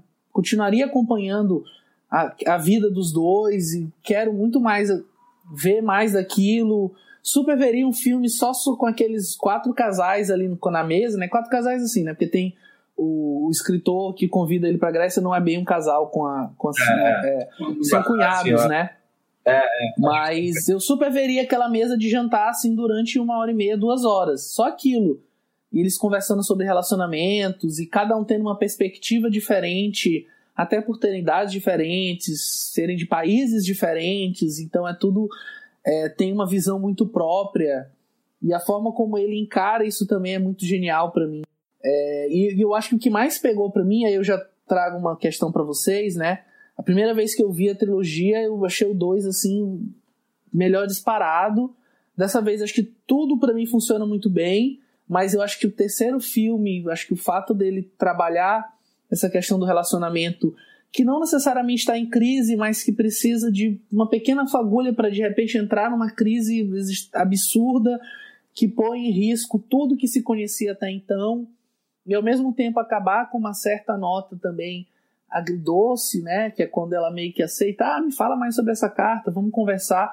Eu acho que aquilo tudo me pegou muito, porque é uma coisa muito factível e ao mesmo tempo que a gente acha factível, a gente volta naquela questão. É tudo muito bem pensado, é tudo muito bem construído. O roteiro é muito bem certinho, os atores estão cientes do que eles estão fazendo ali. Eu acho que esse truque para mim é, é, que vale muito, assim, é você ver toda aquela discussão e você pensar, não tem como isso não ser real, e sabe que, que só é real porque eu acredito que é real, porque eu tô comprando aquela história, mas é, foi tudo pensado para isso, eu acho que isso para mim é, é, é, bem genial, e aí eu pergunto para vocês, dos três, assim, não adiantando top 3 em nada, mas qual é o filme que tem de repente uma relação maior, qual que vocês gostam mais, eu já adianto que para mim é o Antes da Meia-Noite, assim, é um filme que mais me pega mesmo vendo agora. Talvez daqui a dois, três anos, quando eu rever novamente, eu já vou mudar, de repente vou começar a gostar mais do um, mais do dois de novo, enfim. Curioso que essa é uma opinião meio dissonante, né? É, ouço muita gente dizer que o terceiro é o menos interessante, né? O filme é, menos é, fechado dele, né? É curioso, Pedro, você elencar como terceiro, assim para mim é muito difícil fazer essa, essa, essa análise, porque, óbvio, são filmes feitos em épocas diferentes e falam sobre questões diversas, mas é isso, a gente já falou aqui também, eu enxergo muito como uma, uma unidade, em certo sentido, assim, eu não consigo pensar num filme sem o outro, assim, se bem que é, quando eu assisti a primeira vez, os dois já estavam passados, né? Mas o 3 é, não, o, o 3 não mas nem sabia que ia ter. Mas, mas aí é foda, porque quando eu fui no cinema e assisti o terceiro, tipo, é, tudo fez sentido. Ah. E como se as três coisas ali não tivessem. É, é tá, ficaria fora do lugar se não tivesse os três, né? Mas eu acho que vai muito do, do momento de vida em que a gente está, eu acho, assim. É, para mim, por muito tempo, sei lá, antes da meia-noite é 2013? 2013. Tá, de 2013 até esse ano, o Antes do Amanhecer era do meu favorito, assim. Eu acho, eu acho que você falou tudo, por várias, por várias razões. Só, só para concluir. Hoje, assistindo, é, acho que o Antes do Pôr do Sol tá um passo à frente, assim, dos três. Mas não sei, talvez daqui a uns 10 anos o Antes da Meia também fique. Então, não sei se tem a ver com o momento de vida em que a gente está. Certamente tem, né? Mas não sei se é, é, não sei se tem necessariamente a ver com a idade que a gente tem, mas talvez com o momento, com as vivências e as experiências que a gente teve até aqui. Acho que tem mais a ver com isso, né? Do que escolher o melhor, um favorito. Uhum. Eu acho que você falou tudo. Eu acho que você falou que depende do, da questão do momento. Por exemplo, eu quando eu assisti a trilogia, assim, eu assisti, eu conheci ela, eu conheci a, trilogia 2000 2015, eu acho. Ah, então Não, recente. 2015, eu falei besteira. Não, falei besteira. 2005, Ah, mais tá. ou menos. Que, que antes, de, antes, de, antes de lançar o, o terceiro. Então eu conheci os dois primeiros, aí fiquei apaixonado e fiquei ansioso pra assistir o terceiro. E aí quando eu assisti, eu já tava casado. Mas mesmo sem saber se ia ter ou não, você já ficou ansioso. Então, falei, então eu, eu acho que eu conheci esse filme assim que anunciaram o terceiro. Porque eu lembro que eu fiquei, eu fiquei muito. É, foi, acho que foi isso mesmo. Acho que eu, eu conheci um pouco antes de anunciar o terceiro, que eu assisti. E até comentei com a minha esposa, pô, a gente vai, querer, a gente vai, vai precisar ver o terceiro logo, assim, porque a gente ficou vidrado. E assim, eu tô casado há 12 anos já. Então já. Então, quando saiu, quando a gente assistiu, já tava na- numa fase do casamento já avançado já. Então a gente assistiu esse filme e a gente conseguiu ver muito do, do, que, do que foi o nosso, o nosso começo de relacionamento e tudo, e fez com que a gente tentasse imaginar como seria, o ter, como seria esse terceiro, sabendo que ali haveriam conflitos, porque não fazia sentido uma história que tenta calcar, tenta ser calcada naquilo que é real, não abordar essas problemáticas, essas dificuldades, esses ruídos dentro de um casamento. Eu já assisti o terceiro com, com uma outra visão de, de, de entender o que, o que seriam esses ruídos eu assistindo agora, já com, com mais tempo de casado, já passando por, essa, por essas fases de, de ruídos mais, mais acentuados, eu já vejo o filme de uma outra maneira e não que ele cresceu ou, ou, ou diminuiu, acho que nem, nem acho, acho que eu gosto do mas talvez o, o, o primeiro seja o que, eu, o que eu gosto mesmo, mas não que eu não gosto do filme, mas que eu gosto do conflito que, que o segundo e o terceiro propõem. Então, é, eu, não, eu não sei se eu gosto mais ou gosto menos, mas assim, você enxerga diferente, as cenas te tocam de maneiras diferentes. A cena da briga que eles, que eles tiveram assim na, ali no, no hotel, na primeira vez eu assisti, eu, assisti, eu fiquei muito angustiado, assim, eu, eu sentia dor de ver aquelas pessoas que se amam trocando é, palavras, trocando farpas, é, jogando objeto no chão, quebrando objeto. Aquilo me deixou muito muito tenso assim, muito, eu fiquei me fiquei muito sentido mesmo de ver aquilo. Hoje, com um pouquinho mais de distância, porque eu estava vivendo uma, uma, uma, fase muito parecida com aquilo. Então hoje eu já penso um pouquinho diferente. E aí eu, eu retomo aquilo que a gente foi dito no começo do programa, naquela, naquele trecho do livro do, do, do Richard Linklater, que ele fala que quem eu sou está sempre em mutação. É, a gente vai passando o tempo, a gente vai mudando nossos conceitos, o que a gente acredita, as nossas experiências. Então acho que esse, essa trilogia ela sintetiza muito bem isso. É, tanto os personagens eles vão mudando conforme vão passando de 9 em 9 anos, quanto o espectador também vai mudando a forma como enxerga as próprias, essas obras conforme vai tendo, vai tendo experiência. Não sei se, se o Gabriel é casado, mas é, imagino que a pessoa, quando ela casa, ela passa a enxergar esse filme de maneira diferente. A pessoa, quando ela tá namorando, pensa de um jeito, quando tá noiva, pensa de um jeito, quando tá casado, pensa de um jeito, quando não tem filhos, pensa de uma outra maneira também. É que aí é uma outra problemática também, que eu já não, tenho, não tenho filho, não sei como é que é, mas imagino que já seria uma outra camada de discussão. A pessoa que tem filho e vê esse filme, talvez que tenha filho de um outro casamento, também já vai enxergar de uma outra maneira a relação do Jesse com o filho dele. E acho que só vai o filme, o filme ele vai ganhando vida conforme o tempo vai passando. Acho que tem muito disso também, isso que o Leandro falou, de a fase que a pessoa assiste, ela vai enxergar de uma maneira.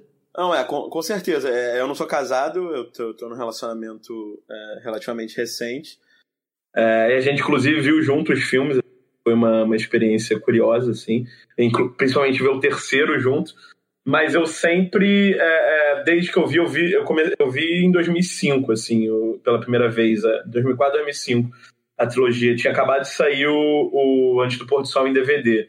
Mas eu, eu, eu, por algum motivo, aluguei o primeiro em DVD e não sabia que o segundo existia. E eu vi o primeiro, fiquei fascinado, assim, e fui devolver o filme na locadora sem saber de nada. E o cara me falou, ó, oh, agora há pouco saiu o segundo e tal, a continuação. Eu falei, o quê? Como assim? Não, agora, me dá agora, quero ver agora. E aí vi na, na noite seguinte, assim, aí no dia seguinte, é, eu vi, era um domingo de noite, aí no dia seguinte eu faltei o colégio para ver o filme de novo. é, e, e assim, durante muito tempo, acho que talvez até hoje, assim, o Antes do Pôr do Sol seja meu filme favorito. Ou pelo menos é a resposta mais fácil que eu tenho para dar quando me perguntam qual é o meu filme favorito. Mas, é, assim, formalmente eu acho que dos três é o que mais me agrada em certo sentido. Assim, eu acho que ele é o mais redondo e mais bem pensado, assim, e, e, e aquele final com o fade é, pro preto e a música da Nina Simone, assim, é, eu acho incrível, mas num, é, é isso como é, é, um feito cinematográfico, assim, digamos assim. Mas atualmente eu acho que o terceiro é o que mais me pega emocionalmente, mesmo não, não sendo casado, mas eu acho que ele tem por mais estranho que pareça, porque em geral as pessoas, o terceiro, elas associam. Ah, não, porque o terceiro é muito depressivo, é muito, é muito pesado, e de fato é, né? Aquela briga, como você falou, quando a gente vê aquela discussão no hotel, dá um desconforto físico ali que é muito real, e é uma briga, assim. Acho que mesmo quem não é casado já, já teve relacionamentos minimamente longos, é, pode se identificar com, com a maneira como a briga se desenvolve, com o tipo de, de, de argumento que se cria. É, mas, apesar disso tudo, é, de certa forma, eu acho que o terceiro é o que mais afirma uma ideia de, de, é, é de amor mesmo, assim, do que, que é viver junto com outra pessoa. Os outros, eles têm um lado é, é, que eu acho que não é totalmente idealizado, porque você já consegue notar desde os primeiros, se você rever depois de ter visto o último, você consegue notar as, as é, todo, todas as neuroses e todas as questões que vão funcionamento mais para frente é, mas o terceiro, ele é o que afirma de maneira talvez mais realista o que, que é você compartilhar a vida com alguém, assim, isso na, nas últimas revisões foi o que mais me pegou, assim, do terceiro, e eu não vou dizer que ele é meu favorito, mas, assim, emocionalmente é o que, me, é o que mexe mais comigo, assim. É, vocês estavam falando de, de aspectos mais formais do filme, e aí uma das coisas que mais que eu achei mais fantásticas e geniais, assim, dentro do cinema do Linklater, foi assistindo Antes da Meia-Noite, eu não lembrava o quão enxuto o filme era. Por mais que ele seja o filme mais longo da trilogia, acho que ele deve ter quase uma hora e cinquenta. É, o Antes do Pôr do Sol é super curto, né? Tem uma hora e vinte e cinco, eu acho. É, uma hora e cinquenta. Uma hora e cinquenta da meia-noite. E por mais que ele seja um filme, né, um filme relativamente é, longo, pensando nos dois anteriores, ele, ele tem uma estrutura que eu acho muito estranha. Que eu só parei para notar agora, assistindo pela última vez, deve ser a terceira ou quarta vez que eu assisto, que é como ele pode ser dividido em poucos blocos, né? Poucas sequências, digamos assim. É, você tem, eu não vou, eu queria ter feito esse exercício de anotar, assim, mas tentando lembrar de cabeça, né? Você tem a primeira deixando o filho é. É, no, no, aeroporto é para viajar. Um prólogo, né? Assim. É, é, tem essa coisa de retomar as imagens do primeiro filme, né? É, e aí você tem ele deixando ali o filho na, na, no aeroporto. Aí depois você tem um momento em que, eh, no carro, né, deles dirigindo até, voltando para casa do, dos amigos. É um plano longuíssimo, assim, que é interrompido só por um corte para eles ruínas, que aparece Sim. pela janela, mas retorna e é o mesmo take. Assim. É, é, eles gravaram tudo num take só mesmo. É isso, e, e, a gente vai passando por isso, aí, você, aí, depois você tem alguns momentos breves, aí tem a cena longuíssima do, do, do almoço ali, de todo mundo também, é, logo depois você tem a sequência de. Né, uma, é isso, né? É, não chega a ser um plano de sequência porque ele tem alguns cortes, assim, mas a, a cena ela funciona como uma sequência quase. A caminhada, né? né? A caminhada dois e tal. Aí depois você tem a do hotel e você tem depois a conversa deles dois lá no. lá fora, na externa, né? Quando, tá, quando o sol tá se pondo. Então você. É, são pouquíssimas, pouquíssimas, pouquíssimos momentos é, um filme que também passa super rápido, né? Por mais que ele tenha, seja sofrido, seja dolorido, tenha uma hora e cinquenta. Acho isso muito curioso. E, e, uma última coisa também que vocês falaram é. Como é que é? Não sei. Acho que o Fernando, né, falou dessa coisa de você estar tá se relacionando por muito tempo e de repente de ter uma, uma fagulha, né? Que pode acarretar num, em algo complicado para algum relacionamento, né? Mas eu acho que assim eu acho que Antes da Meia-Noite, em certa medida, ele mostra que em qualquer relacionamento que seja, mesmo você sendo casado ou namorado, sei lá, ou não tem nenhuma relação, mas tem formal, mas tem uma relação afetiva com uma pessoa, eu acho que qualquer ruído, a qualquer momento, pode ser o suficiente para desmanchar qualquer relação, assim. E acho que essa é a mágica é, dos relacionamentos, assim, acho que essa é a mágica da vida e do amor e tal. É, essa, essa, essa tensão e essa e da gente estar numa corda bamba o tempo todo, assim, por mais que a gente acredite profundamente em, certa, em determinada coisa. E, e, curiosamente eu tô nesse, no momento em que eu tô, tava aqui vendo os filmes do Linklater e tal, eu tô lendo O Amor nos Tempos de Cólera, do Gabriel Garcia Marques. Esse é lindo, esse é maravilhoso. E acho que é um filme que tem, óbvio, tem super a ver com essa ideia de tempo do Linklater. E eu comecei a fazer uma relação. Tem uma, um momento específico é, em que, é, enfim, um dos casais do livro estão é, ali no, no, na, na, terceira idade, né? Estão falando sobre relações e tal, e um deles está contando sobre uma memória que ele teve é, de um momento em especial dentro do casamento. Eles estão casados há 50 anos, sei lá.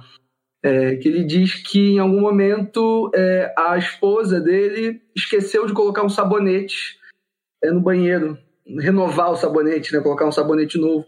E como isso gerou uma discussão, gerou um ruído na relação, e como foi o momento, e isso ele lembrando, foi o momento ao longo dos tantos anos de casamento dele, o momento em que eles mais estavam a ponto de terminar. Assim, foi a discussão mais horrorosa que eles tiveram por causa de um assunto banal como um sabonete. Assim.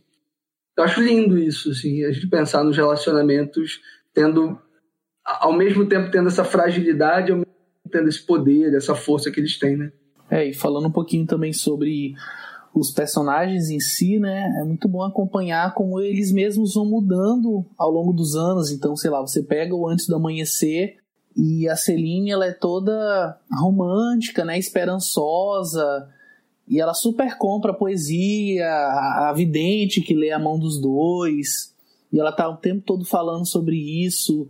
E o, o Jesse, ele não só é bem é cético, como ele chega a ser aquele cético chato, assim, que faz questão de convencer de que as suas crenças são burras e você é idiota por acreditar nelas. E já no antes do pôr do sol, quando eles se encontram novamente, ele até por uma questão de que ele precisava disso, né, para se manter até são diante de um relacionamento que não agradava e dele ter feito o livro até como uma forma de ir atrás dela, de procurá-la, enfim. Ele tá muito mais acreditando e ela é esse poço de, de ceticismo, de, sabe, não acredita em nada. Enfim, é, tem essa questão muito forte. Aí já quando chega no, no terceiro, é muito. Os dois estão se encontrando ali no meio, sabe? Eles dois estão meio. Ah, não sei o que fazer, não. Sabe? É, e eu acho muito interessante como isso vai sendo construído, como as características dos personagens elas não estão postas, elas vão sendo aos poucos trabalhadas. E aí, Leandro, você citou a, o Amor nos Tempos do Cólera, isso me lembrou. Eu até, inclusive, citei isso na minha crítica do Guerra Fria, do Pavlikovski, que eu acho Talvez o filme tenha também um pouco a ver com o Antes da Meia-Noite, né? Que eu cito um trecho que para mim é um trecho muito é, representativo do que é esse livro do, do Garcia Marques, né? Que ele fala assim: ele desperdiçava tudo o que ela fazia para fazê-lo feliz. Essa frase para mim é maravilhosa em vários sentidos. E é assim que você citou o livro, isso veio na minha cabeça e abriu assim toda uma, uma gama de possibilidades de leitura de fato do filme a partir do próprio livro do Garcia Marques. Mas que a gente pode partir para o filme seguinte da pauta, né? A gente falou bem aqui sobre a trilogia do antes, mas a gente vai falar agora do próximo filme que ele lançou em 2001, Waking Life.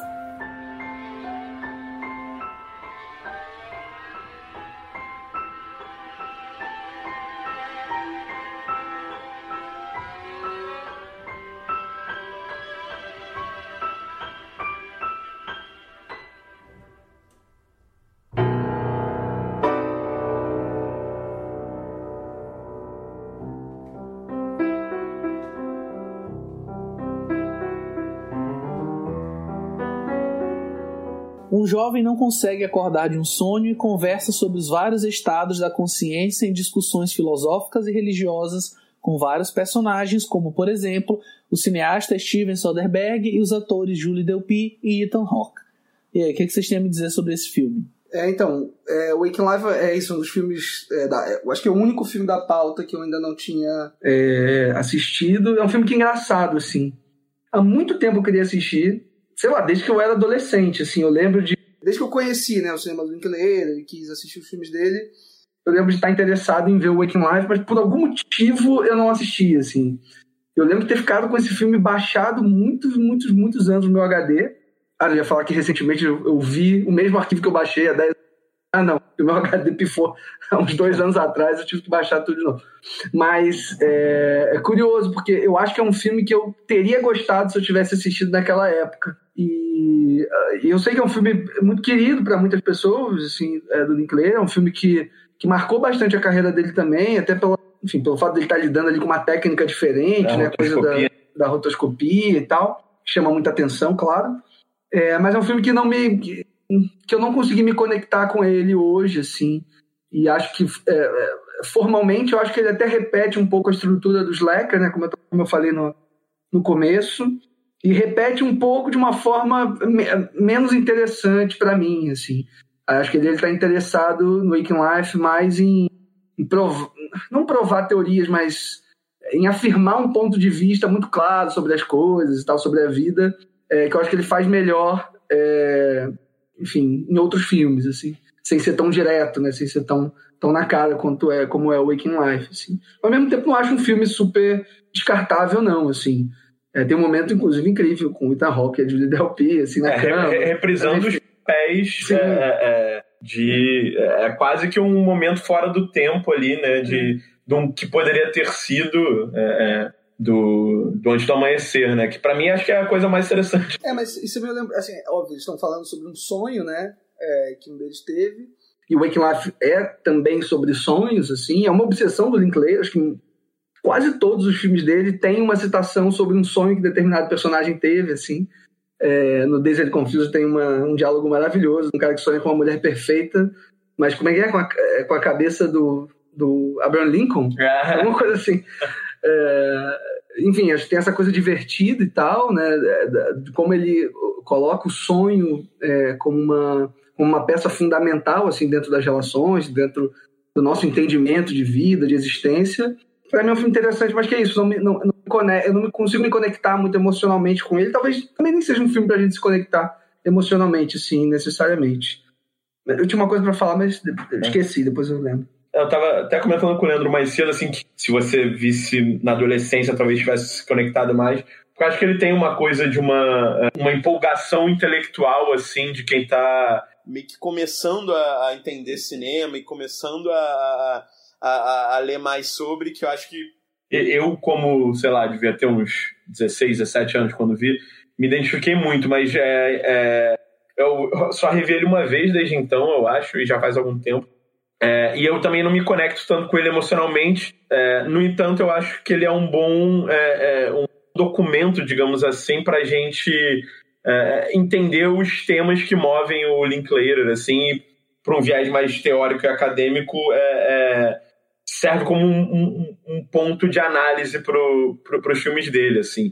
É, se eu não me engano, é, ele repete, acho que a primeira cena do Slacker, ele repete no que é aquele é um monólogo que ele faz no é, falando Ah, sobre um sim. sonho que ele teve no Sim. ônibus. Ele chega de ônibus e ele lembra de um e fala da duas crianças, né? não não Mas não é no Waking Life, não, não, então, no Waking Life eu não lembro exatamente como é que é, mas eu acho que também é no carro. Que ele fala um, é, que, um, que um sonho pode ser tipo, como se fosse uma janela para uma vida alternativa e que cada escolha que você faz abre a possibilidade de um, de um novo mundo. E que, e que eu acho que isso, é, a existência desse filme, por mais que ele em si é, não seja tão interessante, eu acho que ele não funciona tão bem como filme, eu acho que ele abre essas camadas de leitura pro resto da filmografia do Linklater. Essa coisa de mundos possíveis que, do que poderia ter sido e do que é. Essa coisa do, do é, é, é, Everybody Wants Some ser uma sequência espiritual do Dazed and Confused. Se, que o personagem principal do, do Everybody Wants Some talvez tenha alguma relação com... é, seja o mesmo tipo de personagem que o Pink no Dazed and Confused. É, o próprio, no próprio Waking Life você tem essa cena da Julie Delpy e Ethan Hawke que talvez seja um, um, um vislumbre do que poderia ter sido caso eles se reencontrem no é, depois do primeiro filme. É, eu, só, eu tenho uma interpretação, porque não sei se eu lembro bem, assim, mas eu acho que revendo agora os filmes bem, bem perto do outro, eu, eu interpreto essa cena é, do Jesse e da Celine no Waking Life como uma realidade alternativa mesmo é, do Jesse e da Celine do, dos- da, da trilogia, assim, porque se eu não me engano, o diálogo deles é um diálogo que ele meio que reprisa em algum momento na, no, nos filmes da trilogia, só que trocados. Eu não sei se reprisa exatamente Aham. ou com a mesma história, mas eu lembro de ser isso, assim, é, no, no, no, no, nos filmes da, em um dos filmes da trilogia é, é, é o é a Celine que tem o sonho e no Wake Life é o, é o Jesse que tem, ou, ou vice-versa, assim, ele faz, ele faz uma troca de papéis ali em relação Uhum. a, a quem teve qual sonho. E, e acho que isso diz, tem muito a ver com essa coisa da, de ser talvez uma porta, de, né? Uma, Um vórtice temporal, assim. metafísico, É, assim, é. estilo Jorge Luiz Borges. Assim. É, realidades talvez. paralelas. E que eu acho que é, para mim, é, é a maneira mais interessante que o filme atua, assim, é como ele essa, essa leitura quase metafísica possível de vários outros filmes da, da filmografia do Linklater. né? É, enfim, para mim é o ponto mais interessante dele. É, e o fato dele utilizar o sonho como um, um instrumento para canalizar isso é legal porque no sonho, é, é aquele negócio, quando você, você tem um sonho assim, e às vezes você acorda do sonho e você volta a dormir, e mesmo que às vezes acontece, você retomar aquele sonho, ele parte de um outro lugar, ele parte de, de, uma outra situação. E aí quando ele coloca a animação, cada animação tem um. Acho que, acho que cada, cada animação tem um artista que, que meio que esculpe ali, apesar de- de é, de, de, de ser muito, serem muito parecidos, alguns até tem, é bastante dissonante. Acho que tem um que é que ele tá falando com uma, com uma menina que ele encontra no, no metrô, que é, que é um desenho bem, bem, bem esquisito, assim. Assim, esteticamente é até, eu acho até feio, assim, esteticamente. Mas a ideia da, daqui não é fazer um filme esteticamente bonito, com uma arte que, que, que seja agradável, né? É até estranho. O formato do olho, a movimentação, que também ela é meio travada. Acho que o filme ele tem um. é, Ele é rodado com, com frames a menos, que aí deixa o filme meio, meio, meio travadinho, assim, não é tão fluido. Mas causa, uma, causa um, um estranhamento que eu achei bem muito proposital. O problema é que, tipo, ele acaba perdurando, no meu caso, perdurou demais, e tinha hora que me incomodava demais aquele tipo de animação. Mesmo entendendo que aquilo talvez tenha sido a proposta. A proposta do Linklater de fazer esse tipo de, de animação que, que causa esse, esse estranhamento. é, a própria montagem também, ela não é muito fluida, ela vai cortando de cenas para cenas sem qualquer preocupação em, em- em dar continuidade. Até porque um sonho é muito assim, né? Às vezes você abre a porta de um lado e sai, tipo, num outro lugar completamente abstrato. Então tem, ele tem essa, essa coisa dessa essa, experimentação. Pode não ter funcionado muito pra mim, mas é muito uma questão também, tipo, é difícil de se conectar com, com uma história que ela talvez não, não esteja querendo se comunicar com a gente, não tenha querendo, não esteja querendo ter essa conexão por causa de um sonho. É difícil a gente se conectar muito com um sonho. Esse dia eu tive um sonho, até coloquei no, no Twitter, uma história bizarríssima, um sonho dentro de um sonho e, e uma, uma loucura assim, que eu acordei tão, tão frustrado que eu tive que anotar, porque eu não queria esquecer do. Fernando, Foi aquele sonho que eu tava também, nesse sonho? né? Esse eu mesmo, lembro disso. esse mesmo, cara, esse mesmo. Cara, conta esse sonho, porque é muito bom isso. Como é que é? Você Eu lembra? vou resgatar esse sonho e vou contar aqui pra vocês, peraí. É porque tem, é, no, no próprio Antes do Pôr do Sol, tem um momento que a Celine fala que ela sonhou que ela tinha 32 anos e ela tinha 23 anos. Mas ela acorda de novo e aí ela tinha 32 anos. Então, assim, o sonho dentro do sonho dentro do sonho, que é permeia, é, é um assunto que volta bastante, assim. É, e sobre essa coisa da técnica, eu sinto um pouco a mesma coisa que o Fernando. É, eu também acho meio feio, assim, e me cansa um pouco, assim, ao longo do tempo. É, mas aí depois eu assisti o As Scanner Darkly, aquele filme que ele também faz com essa mesma O técnica. Homem duplo, né? Ó, Homem Duplo, é, baseado na obra do, do Philip K. Dick, né? Kai Scanner Dark é o nome do É, livro. também. E aí, eu acho que é ali. Grande livro, inclusive. Leiam se puder. É, isso eu não li. Mas, assim, é, ali eu acho que o recurso da, da animação funciona melhor. Assim, eu acho que é um filme que até precisa é, desse tipo de recurso. Assim, e assistindo, eu lembrei muito do. Ai, qual- do filme do, do Cronenberg. Ah, esqueci agora. Mas eu vou, vou buscar aqui vou lembrar. Mas eles são filmes que necessitam de uma intervenção para além da, da, da- câmera e das pessoas, né? E do ser humano real, pessoa em carne. É, Waking Life não, seria um filme que tu poderia, assim como o Slacker, tu poderia usar de atores para, enfim, sem nenhuma intervenção ali mais, é, mais elaborada, poderia o filme poderia acontecer, assim.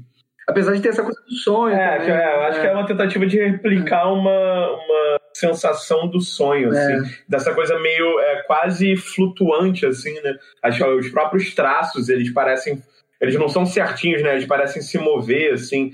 Tem uma coisa Sim. quase de uma, é, não é desapegado, mas de, de sair flutuando, assim, que é o, o caminho final do personagem, que o que seria o personagem principal que guia a gente é o é Wiggins, o nome do ator, é, que é o que é o Mitch do Days Confused. E é. que no final, ao final do filme ele sai flutuando, né? Tem essa coisa, para um, pra, pra, não sei para onde, assim, mas essa coisa de você se desprender de um.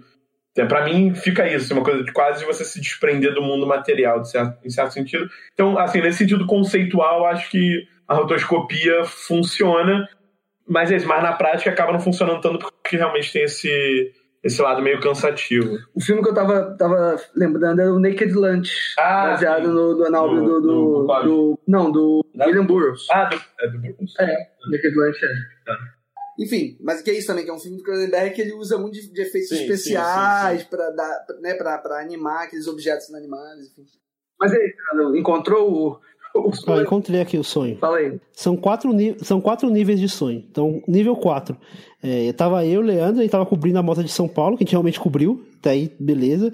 E aí tava lá falando do- dos filmes. Eu lembro que a gente tava falando do filme, de um novo filme do Wes Anderson, que, que estaria para ser lançado. A gente tava discutindo sobre se seria bom, se não seria e tudo. E aí era de manhã, a gente tinha comprado os ingressos, que o filme seria às 19 horas. Então a gente precisava esse tempo, esse tempo vago, a gente precisava ocupar de alguma maneira. E aí, de repente, eu acordei, e aí eu já acordo no nível 3. Que aí eu levanto da cama, saio do quarto, beleza, abro a porta, e aí eu vejo um barulho meio estranho, um vulto na porta, e quando eu abro a porta, tipo, aparece um cara meio sinistro assim, tipo, eu, eu grito, dou aquele grito, porque sabe quando você quer gritar, mas a voz não sai? E aí sai um grito bem, bem agudo, assim, desafinado, e aí eu fico todo tenso, pá, acordo, aí vou pro nível 2. Aí eu acordo, tipo, meio aliviado, que tudo aquilo era, era um sonho, tá ligado? Levanto da cama, saio, aí eu olho pro chão, tá o Leandro jogado no chão, bêbado, Aí, tipo.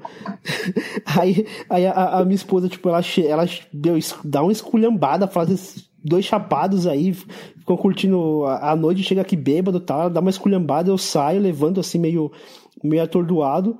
Aí de repente, pá, eu acordo era um sonho. Aí, pô, aliviado porque, pô, tava tomando mais pulacho. Acordo aliviado, nível 1. Aí eu acordo, pá, levanto. Me sinto meio estranho ainda, porque tô sentindo um corpo meio dormente. Aí fico pensando se de repente aquilo também seria um, um segundo sonho. Aí eu meio que tipo, dou uma forçada assim e falo, pô, se for sonho, eu vou acordar agora. Pá, acordo, tipo, tenso pra caramba. Aí acordo tenso pra caramba, tipo, olho no relógio, tô atrasado, começo, tipo, a, a ficar tenso. Eu penso, não, eu acho que agora tá real. Aí eu anoto o bagulho, eu até coloquei no Twitter, eu vou colocar no, no aqui no, no post do episódio esse, esse tweet. Aí eu coloco o papel que eu anotei. Aí eu, tipo, o primeiro papel que eu peguei na frente era uma era um rascunho do, do, do filme do Babem que eu fui assistir na mostra, eu costumo fazer algumas anotações no cinema. E aí eu comecei a, anotar no Babenco, e aí eu anotei por cima, tá ligado? Tipo, aquela letra horrorosa. E aí depois eu ah, me acalmei, pô, agora, agora é real. Aí eu fui, cheguei no serviço e, e escrevi esse tweet aqui e coloquei a foto do, do papel do sonho que eu tive. Isso é muito Waking Life, né? Cara, é muito doido isso daí, cara. É muito doido. Então, nesse, sentido, assim, tipo, o Wake Life funciona bastante porque realmente tem essa. Não, não tem. Não tem é, a montagem não, não, não tem qualquer preocupação com a continuidade. Ao mesmo tempo, isso é um tipo de recurso que deixa o filme travado. É difícil você, você se comunicar com, com o filme, mesmo sabendo que a ideia do filme é causar esse, esse estranhamento. Mas eu acho, eu acho, eu acho uma proposta interessante um- e uma forma boa do, de talvez o Linklater testar algumas coisas que ele, que ele possa experimentar nos outros filmes seguintes da carreira dele. Acho que a gente falou bem aqui sobre o Waking Life e- a gente pode passar pro filme seguinte da pauta, que ele faz ali em 2003, dois anos depois, Escola de Rock.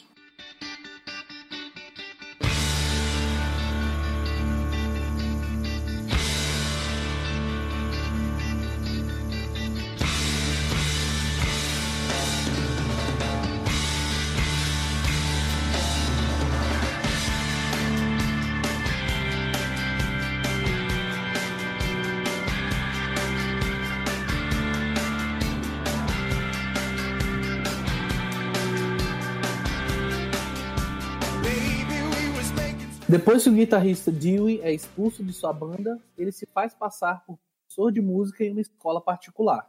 Quando ouve seus alunos tocarem, se dá conta de que podem formar banda e participar da Batalha das Bandas, na qual ele finalmente terá a chance de se tornar o astro de rock que sempre soube que estava destinado a ser.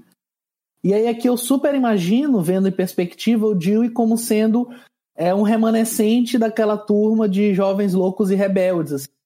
quase como um pouco do personagem do Matt McConaughey, que nunca envelheceu de fato e ainda está meio deslocado, E ao mesmo tempo, eu acho que é o filme mais diferente do, do Linklater, assim, no sentido de ser um filme leve mesmo, assim, muito solto. Eu acho que é o filme, pro público em geral, é o filme que acho que mais. Eu mesmo acho que é o filme que eu mais vi dele. Acho que, sei lá, já vi esse filme mais de 20 vezes, passava direto na TV, eu sempre tava zapeando encostava, assim, mas ainda assim é um filme que tem tudo dele lá, né? Ah, sim. Acho me corrija se eu estiver errado, mas acho que é o único desses que a gente vai falar aqui que não é roteiro dele, né? É, mas, mas assim, apesar de não ser roteiro dele, tem muito dele no na forma como ele como ele como ele conduz as, os personagens que são bem é um filme apesar de ter sim um central né mas tem vários personagens com com papéis diferentes com funções diferentes de novo tratando o tema de escola e também fazendo uma crítica à estrutura educacional ali uma coisa é, arcaica ortodoxa e tipo e ele questionando isso também e assim, eu vejo esse filme até de, de toda. De toda a. Talvez um filme mais bobo nesse sentido, mas, cara, eu acho que eu, desses aqui é o que eu mais me divirto assistindo. Eu sou muito. É, eu não digo que é um guilty pleasure, porque não, esse filme não, não, não entra no, no, Porque é um filme bom pra caramba. Mas eu tenho um carinho muito especial com, com esse filme, me divirto muito. Eu acho o Jack Black um ator muito carismático, assim, apesar de, de muitas vezes exagerar é, talvez ele, ele tenha aquela coisa meio do Jim Carrey, sabe? Aquela coisa da, da careta, do, do, do tra trabalhar muito a parte física. Mas é muito divertido também, né? É, e assim, é, é, um filme que, que ele me pegou assim numa, numa época que eu tava terminando o colégio, eu tava terminando o, o colegial. E aí eu peguei esse filme e eu tava começando aquela coisa de. de eu comecei a, a, montar banda de rock mais tarde, geralmente você faz na escola. Eu comecei a montar minha, minha primeira bandinha assim, logo que eu terminei o, o colegial. E aí eu via muito disso, de ensaiar, de fazer uma banda, de, de achar que o rock vai salvar o mundo e, e tudo, e descobrir a, todas as ramificações do rock, achar que tudo aquilo muito genial. Eu me, eu, eu me conecto muito com, com, com, essa história, com todos os exageros que, que essa história tem. É, é, é, é um filme muito fácil de você se conectar, assim, né? Porque. É, e acho que ainda mais, é, é até pela, eu não sei como é que seria hoje, assim, porque na, na, eu vi também na época que saiu, e eu estava ali na, no segundo ano, terceiro ano do ensino médio, é, primeiro ano talvez, é, e... É, e, tinha, e assim, entre a minha galera tinha muita gente que gostava de rock e tal, até tem... Um, um, uma mudança geracional aí na, nos gostos da juventude, eu acho. Mas é, e eu não sei como esse filme bate para quem é jovem hoje, assim, para quem tá no colégio hoje. Mas eu lembro que na minha galera, assim, foi é, todo mundo, assim, muito pilhado e muito querendo que a gente tivesse um professor como Jack Black, que a gente, tipo, puder... E, assim, eu, nem, eu, eu toco violão e tal, mas muito mal, assim. Na época eu tocava, mas... É, é, assim, mas ficava essa coisa de querer formar uma banda.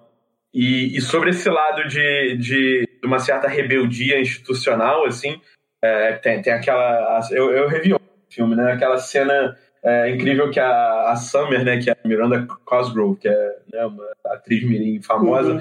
ela fala... Ah, não, porque nós temos ali o mural com as estrelas e, e as bolinhas para pro demérito e tal, daí o Jack Black olha, what kind of sick place is this? e ele errado. É muito a, bom, cara.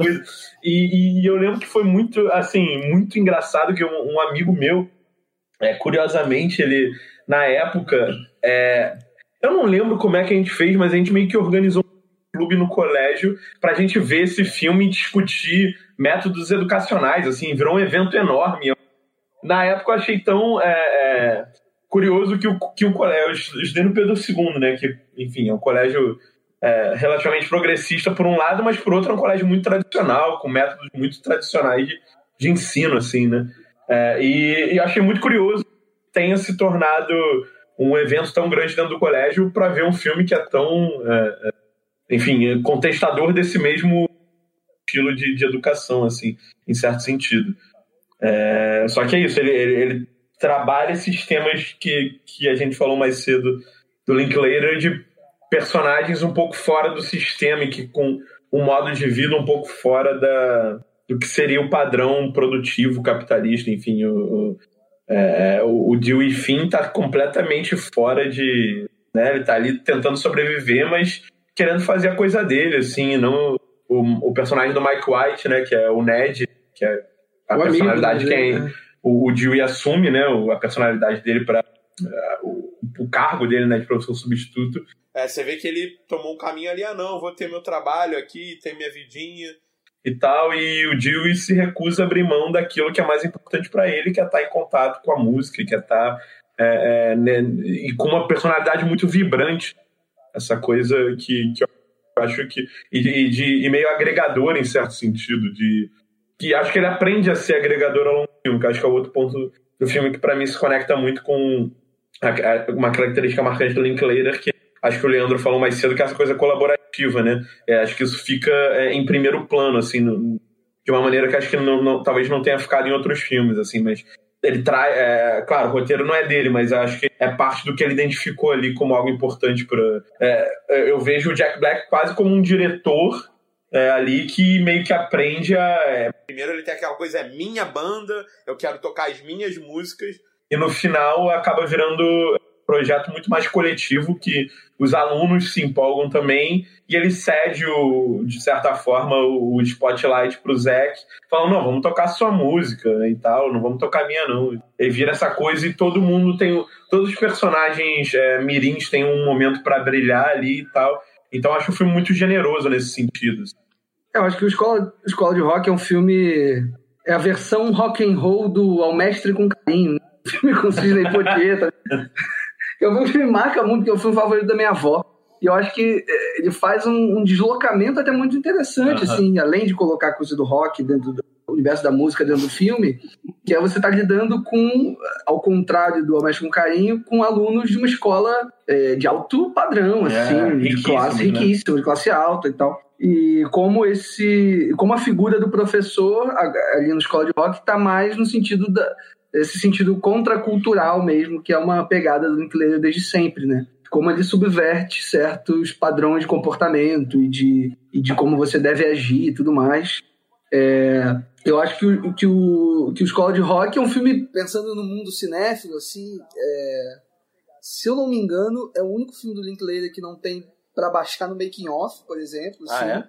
fui curioso procurar, assim, por acaso, para olhar e jamais para baixar, imagina. A linha, editori... De coisa, a né? linha aqui editorial desse filme. programa Não, diz que você deve, se você eu, deve eu alugar.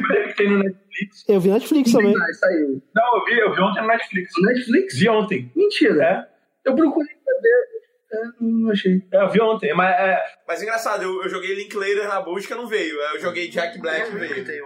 Então, mas curioso isso, né? Um filme que, sabe, o Making Off, pra quem não sabe, é um, é um local, um depositório de arquivos, de, de torrent, que se baixa filmes, né? Então, e, e o Making Off, ele tem uma, umas regrinhas, uma estrutura bem elitista, né? Assim, tem certos tipos de filme que não entram ali no hall de filmes elegíveis para serem upados dentro do, do- desse agregador ali de, de arquivo. Curioso, né? E, e o único filme que tá numa plataforma super popular como É, Netflix, exatamente. assim. E eu acho bacana a gente pensar, né? Tipo, por que, que o Escola de Rock é esse filme que é, acaba ficando à margem da filmografia do Linklater nesse sentido? Acho que muito por isso a gente colocou esse filme aqui na pauta, né? Assim, até para reafirmar a importância dele, é, como também um filme autoral, em certa medida, assim, é, como um filme importante na carreira dele, né? Talvez seja, enfim, talvez não, certamente é o filme mais visto dele, né? Entre as pessoas em geral, assim. Ah, sim. E acho que isso retoma um pouco essa ideia do Linklater fazer filmes também dentro desse,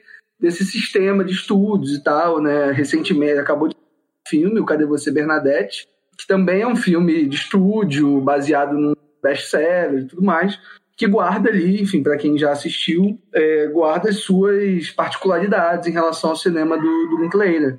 Mas o Escola de Rock eu acho que extrapola muito isso, porque o, O Linklater lida com, com, com um assunto também muito caro pra ele. Que é a coisa da, para além da coisa da, da escola e dessas figuras e tal, a questão do rock, da música, né?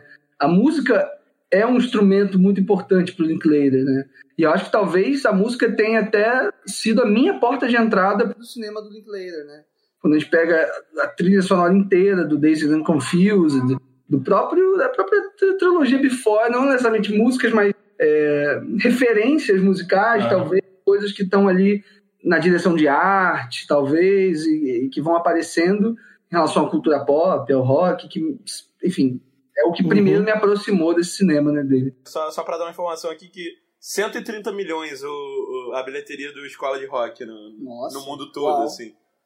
bastante um número alto, assim, né? Pra, considerando o padrão do, do Linklater, assim. Então, pra você ver como realmente é, um, é, um, é uma anomalia, de certa forma, na carreira dele. Mas pode falar aí. Sim, ele, não, ele estoura muito, é assim, e virou uma referência de cultura pop muito grande. Tanto que teve uma reunião dos atores que fizeram o filme há uns anos atrás, poucos anos atrás, que eles fizeram meio que uma apresentação num bar, tocando a, a, a música que o Zack compôs, e É, foi um, estouro, assim.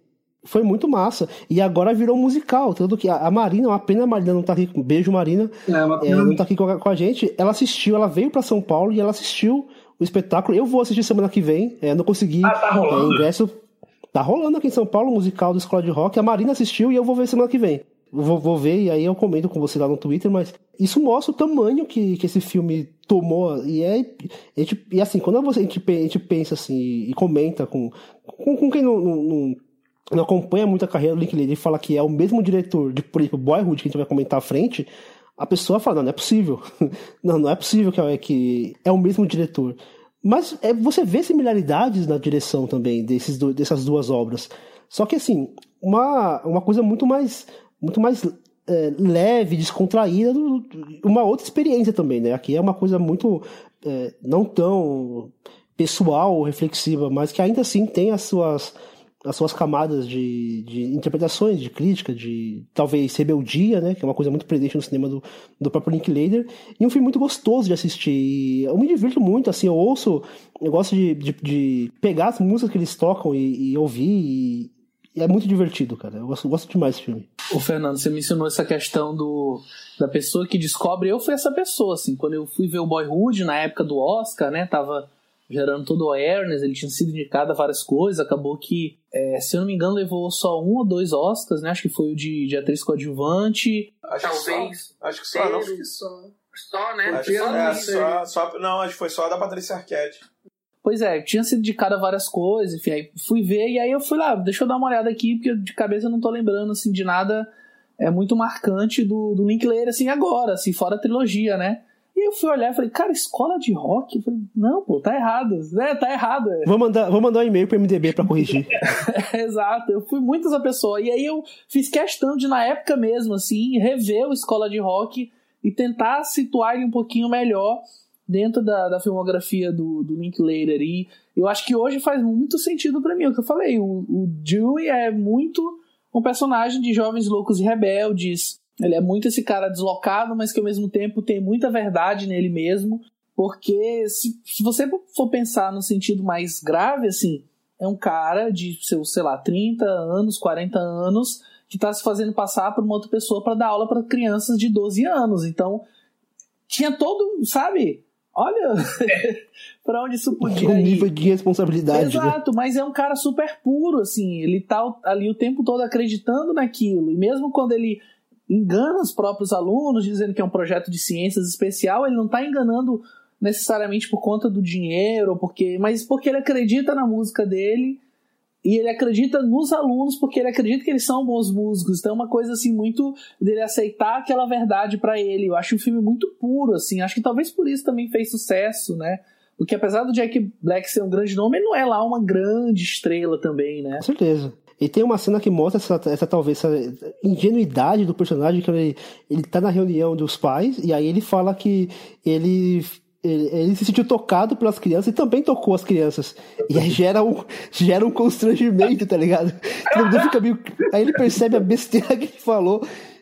Isso, é- isso, isso é, uma, é, é a ingenuidade do, do, do personagem mostrada numa cena muito, muito boba, assim, muito pueril, mas que mostra o, um pouquinho dessa, dessa bondade que ele tem, a bondade de, de ele ser uma pessoa estrambe- destrambelhada, por vezes até egoísta, mas que ele tem essa, essa pureza mesmo. Ele em momento algum ele, ele, ele quis ser maldoso com aquelas crianças ou tirar proveito. De alguma maneira ele, ele acreditava que aquilo era bom para aquelas crianças também.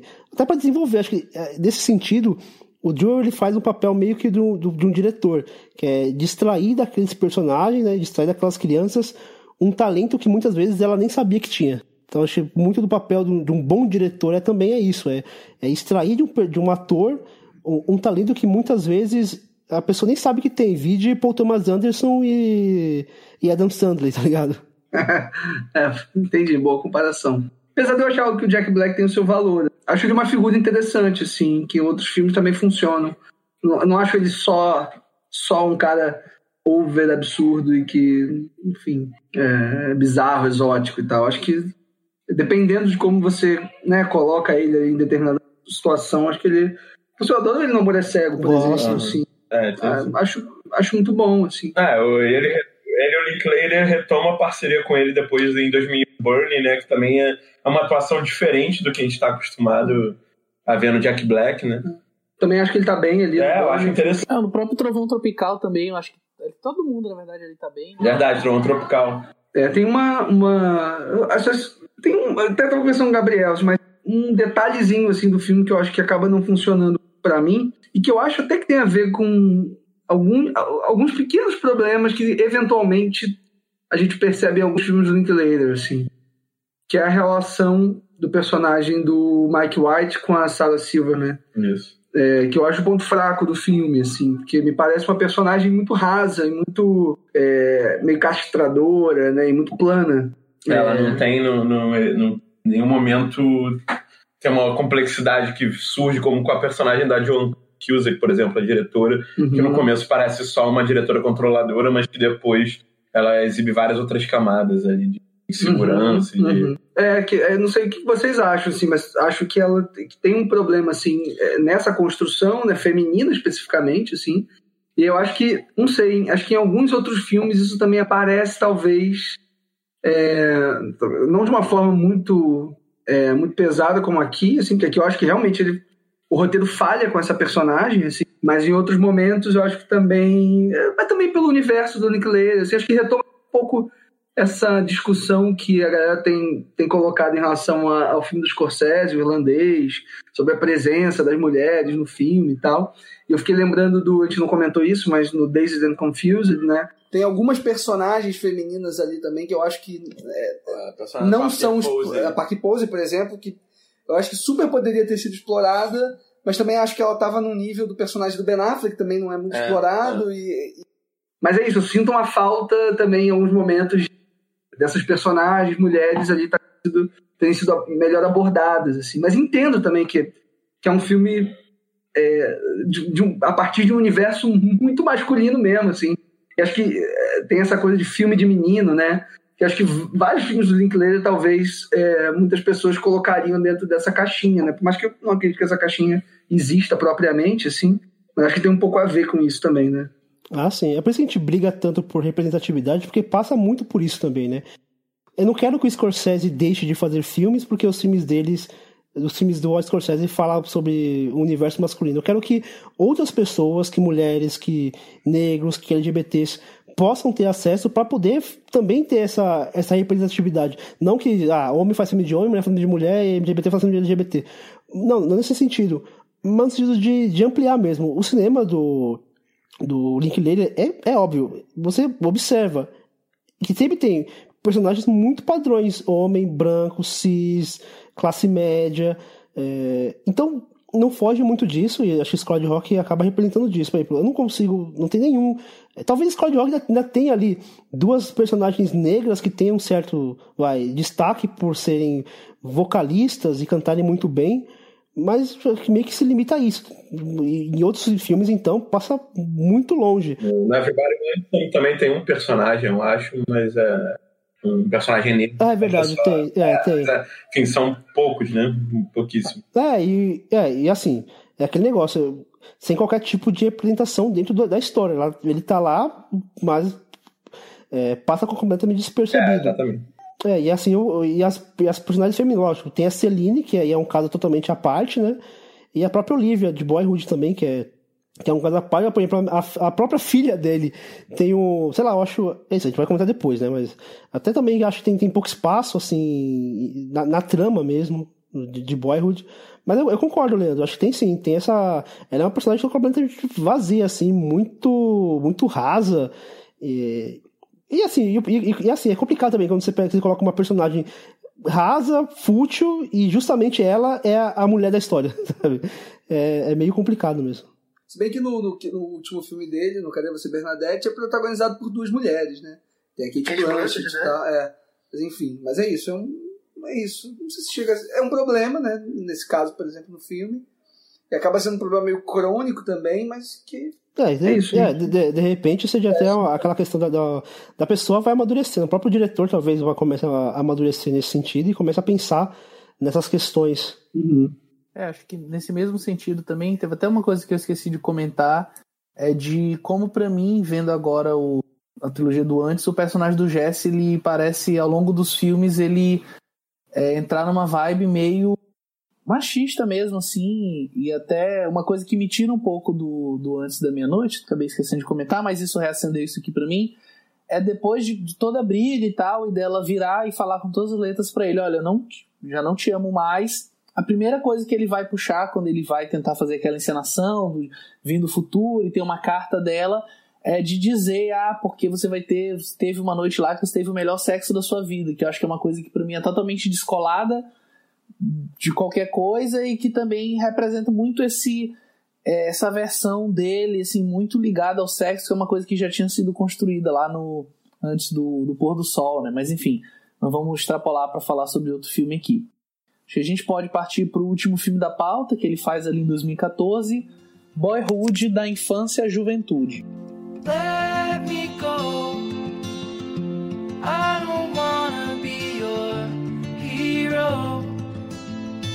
I don't wanna be a big man. I just wanna fight with everyone else. Your masquerade. O filme conta a história de um casal de pais divorciados que tenta criar seu filho Mason. A narrativa percorre a vida do menino durante um período de 12 anos, da infância à juventude, e analisa sua relação com os pais conforme ele vai amadurecendo. E aí, o que vocês têm a dizer sobre esse filme, onde ele vai realmente passar de simplesmente se reunir com os mesmo, o mesmo casal de atores depois de tanto tempo e vai fazer um filme ao longo de vários anos, se reunindo com a mesma equipe e tentando continuar a narrativa a partir dali, concatenando uma série de fatores, enfim. Como que vocês enxergam esse projeto aqui, que eu diria que é até então o projeto mais ambicioso mesmo do Linklater, né? É, eu acho que ele é, é, talvez seja o projeto que realmente cristaliza melhor a, a, a proposta de cinema do Linklater, mas, mas, mas assim, em par com, com a trilogia do antes, assim, porque é, eu, eu acho que a trilogia do antes tem uma coisa de, de- lacunas de tempo e, e que mesmo que você veja os três filmes em sequência, são três filmes diferentes em que, a- em que tem uma lacuna de nove anos entre eles, então ele trabalha com uma espécie de espaço negativo ali, de tem- o tempo negativo, né? É, é, em que é, são pontos específicos em que a gente se, se concentra em dias muito específicos da, da vida deles e tem essa lacuna gigante entre eles. Por outro lado, no Boyhood, a gente é, não tem muita informação de. É, a gente sabe os anos porque tem alguns é, itens é, de cultura pop, de eleições e tal, que a gente. Trilha sonora? A trilha sonora, marca exatamente, né? é, é, começa ali com o Coldplay, o Yellow, e tem ao longo disso, e é uma trilha que ele ia perguntando a- ano a ano para pessoas da idade do Mason quais eram as músicas que elas estavam ouvindo. Mas é, é um Uhum. filme assim que a, a, a maneira como ele. é, não vou dizer que esgarça o tempo, mas é. É é uma temporalidade tão difusa em certo sentido, porque os- é, o corte de um ano para o outro às vezes é imperceptível. Assim, quando você se dá conta, passou um ano e você nem viu. Assim. E mesmo dentro, é, é, em alguns momentos dentro do, do que seria o mesmo, o mesmo período ali, você não sabe muito bem a relação temporal. Assim, tem uma cena em que o Mason é, sofre bullying de uns alunos e na sequência ele tá conversando com uma garota andando de bicicleta na rua e parece ser o mesmo ano, mas talvez não seja, pode ser que tenha tido meses de diferença entre um tempo e outro. Então, assim, tem essa, é, essa temporalidade meio difusa que, que, que por outro lado afirma muito a existência no momento assim essa coisa de é, da, da importância de estar aqui naquele momento que se cristaliza na, na, na fala final né, do filme. Mas que, é, que acho que é uma preocupação dele ao longo de toda a filmografia, que eu acho que é, é, esteticamente se, se traduz muito nos takes muito longos que ele faz, né? E a, e a câmera sempre de maneira não intrusiva registrando os personagens, né? Não são planos sequências super é, é, exuberantes e super coreografados, né? Uma coisa muito mais estamos aqui registrando esses dois atores, né? A câmera não tem um papel muito ativo. E, e acho que Boyhood é, é, Com essa dicotomia de se passam 12 anos no filme, mas ao mesmo tempo dentro do. é, dentro desses 12 anos a gente vê momentos muito específicos que de alguma forma é, é, é, são cristalizados ali como, como momentos sublimes ali, essa coisa de você viver no momento, enfim. E, e aí a fala final sintetiza isso tudo de maneira brilhante para mim. Não, mas é isso, cara. Eu acho que é, essa questão dos, dos 12 anos que o, que o Gabriel levantou, que eu acho, eu acho que ele falou que realmente você não, não sente no filme passando esse. Não, não fica muito demarcado. Até porque é, eu acho que esse filme acabou entrando num- numa coisa tipo, que muito se falou desses 12 anos sendo filmados, mas o filme ele não é sobre passar 12 anos, né? O filme não é sobre isso, é sobre as, as relações que se, que se aconteceram nesses 12 anos. Por isso que essa demarcação não é, não é tão demarcada, assim, não é tão visível na montagem, porque não é. Acho que esse- esses 12 anos ele é a forma que o filme é contado, não o conteúdo do filme. O filme acho que não é sobre isso. É, é sobre, é, sobre a re- relação e como muitas vezes a, a gente a gente vai mudando conforme o tempo vai passando. Então, a gente começa com, com- com uma criança, óbvio, né? Ela vai se desenvolvendo, ela vai criando consciência, ela vai transitando por estilo, a gente vê o cabelo do moleque mudando a cada momento, assim, e a própria, a própria a Patricia Cat também, o cabelo dela muda sempre, hora curto, hora longo, é, fisicamente também ela emagrece, ela, tudo bem, às vezes também vem a questão da atriz, a atriz trabalha muito com o corpo, então às vezes é, precisa engordar para fazer um papel, emagrece para fazer outro papel, ou precisa emagrecer para fazer papel, mas na vida pessoal ela não, não tem interesse em se manter magra, naquela dieta para se manter magra com papel, e aí volta pro que, o, que, o que seria um, para ela um corpo normal. Mas a gente consegue ver essas transformações físicas, nesse sentido, eu acho que até me criou um paralelo com o próprio filme do Scorsese agora, o irlandês. Porque acho que o que funciona esse filme é a gente ver as mudanças físicas das pessoas e entender que aquelas mudanças físicas também representam mudanças de espírito, de conhecimento, pessoais, de, de, de entendimento de vida. Acho que não funcionaria uma história dessas contada se fosse com personagens, com atores diferentes. Na infância, um ator, na adolescência, na pré-adolescência, outro, na, na vida adulta, outro. Assim como acho que no Scorsese não funcionaria se a gente estivesse vendo um filme com Robert De Niro, que fosse um outro ator quando novo e um outro quando, quando velho. Acho que cria uma, um, uma linearidade, cria uma, é, uma unidade de tempo mesmo muito muito real. Esse filme ele foi feito nesses intervalos de 12 anos não por capricho do Linklater. Ah, ele quis fazer isso para ser diferentão, para pô, para chamar atenção ou algo do tipo. Não, é, ele usou de forma muito muito criativa essa ideia, essa essa fórmula para fazer esse filme. Por isso eu acho que, daí, que esses 12 anos é mais uma forma do que o conteúdo. Eu acho que o, o, filme ele, ele é muito mais do que simplesmente uma história que se passa em 12 anos. É isso, não tem jeito, não tem como desassociar uh, o modo de produção de Boyhood com o si, né? Acho que é entranhadas, assim como, a, como o Gabriel falou no início, assim. Assim como a trilogia, é, o Boyhood, ele, ele lida com essa característica. É quase uma, uma regra que o diretor se impõe, né? Eu acho que isso é interessante. Quando a gente lembra quando a gente tava, tava falando dos filmes da. Como é? De quem, quem a gente falou? Do Dogma 95? Da Suzanne Bier. É, é, é, a gente estava falando disso, né? Colocar regras é, e como isso pode catapultar obras e ideias, né? É, como uma ideia limitadora, na real, pode ser muito mais aberta e pode trazer coisas muito novas, muito positivas, assim. Eu acho que o Boyhood é um desses exemplos, né? Você lida ali com uma. É, a gente estava comentando mais cedo, né? Sobre. Alguém comentou aí sobre a, a, personagem da filha do Linklater, né? Que em certa medida, ao longo do filme, eu concordo, vai perdendo um pouco espaço e ficando um pouco desinteressante. Mas talvez isso se deva ao fato da própria atriz, né? Se é que dá para chamá-la de atriz, né? Uhum. como, né? Não sei se ela gosta de ser chamada de É, atriz, em, assim. em, em determinado momento Se da ela- produção, ela pediu pro Linklater matar o personagem dela porque ela não queria mais fazer, Então. assim. Pois Aí é, o né? Linklater meio conversou com ela É e... muito adolescente você falar isso, né? Ah, eu quero que você mate meu personagem. é isso. Você você tem que lidar com essas coisas bizarras extra-filme, né? Então, eu acho que é isso que torna o Boyhood um tão poderoso, assim. E eu acho que revendo agora, assim, eu, eu identifico até algumas questões é, um pouco problemáticas que eu não, não identificava antes. É, Boyhood é um filme que eu amei muito quando eu vi na primeira vez no cinema. Assisti duas vezes no cinema, na real. Depois vim em casa, assim, é um filme que eu sempre me emocionei muito. Continuo me emocionando, assim. É um filme que pega, me dá um soco no estômago todas as vezes na cena em que o O menino tá saindo de casa e a Patricia Arquette faz aquele I thought there would espécie be more. monólogo.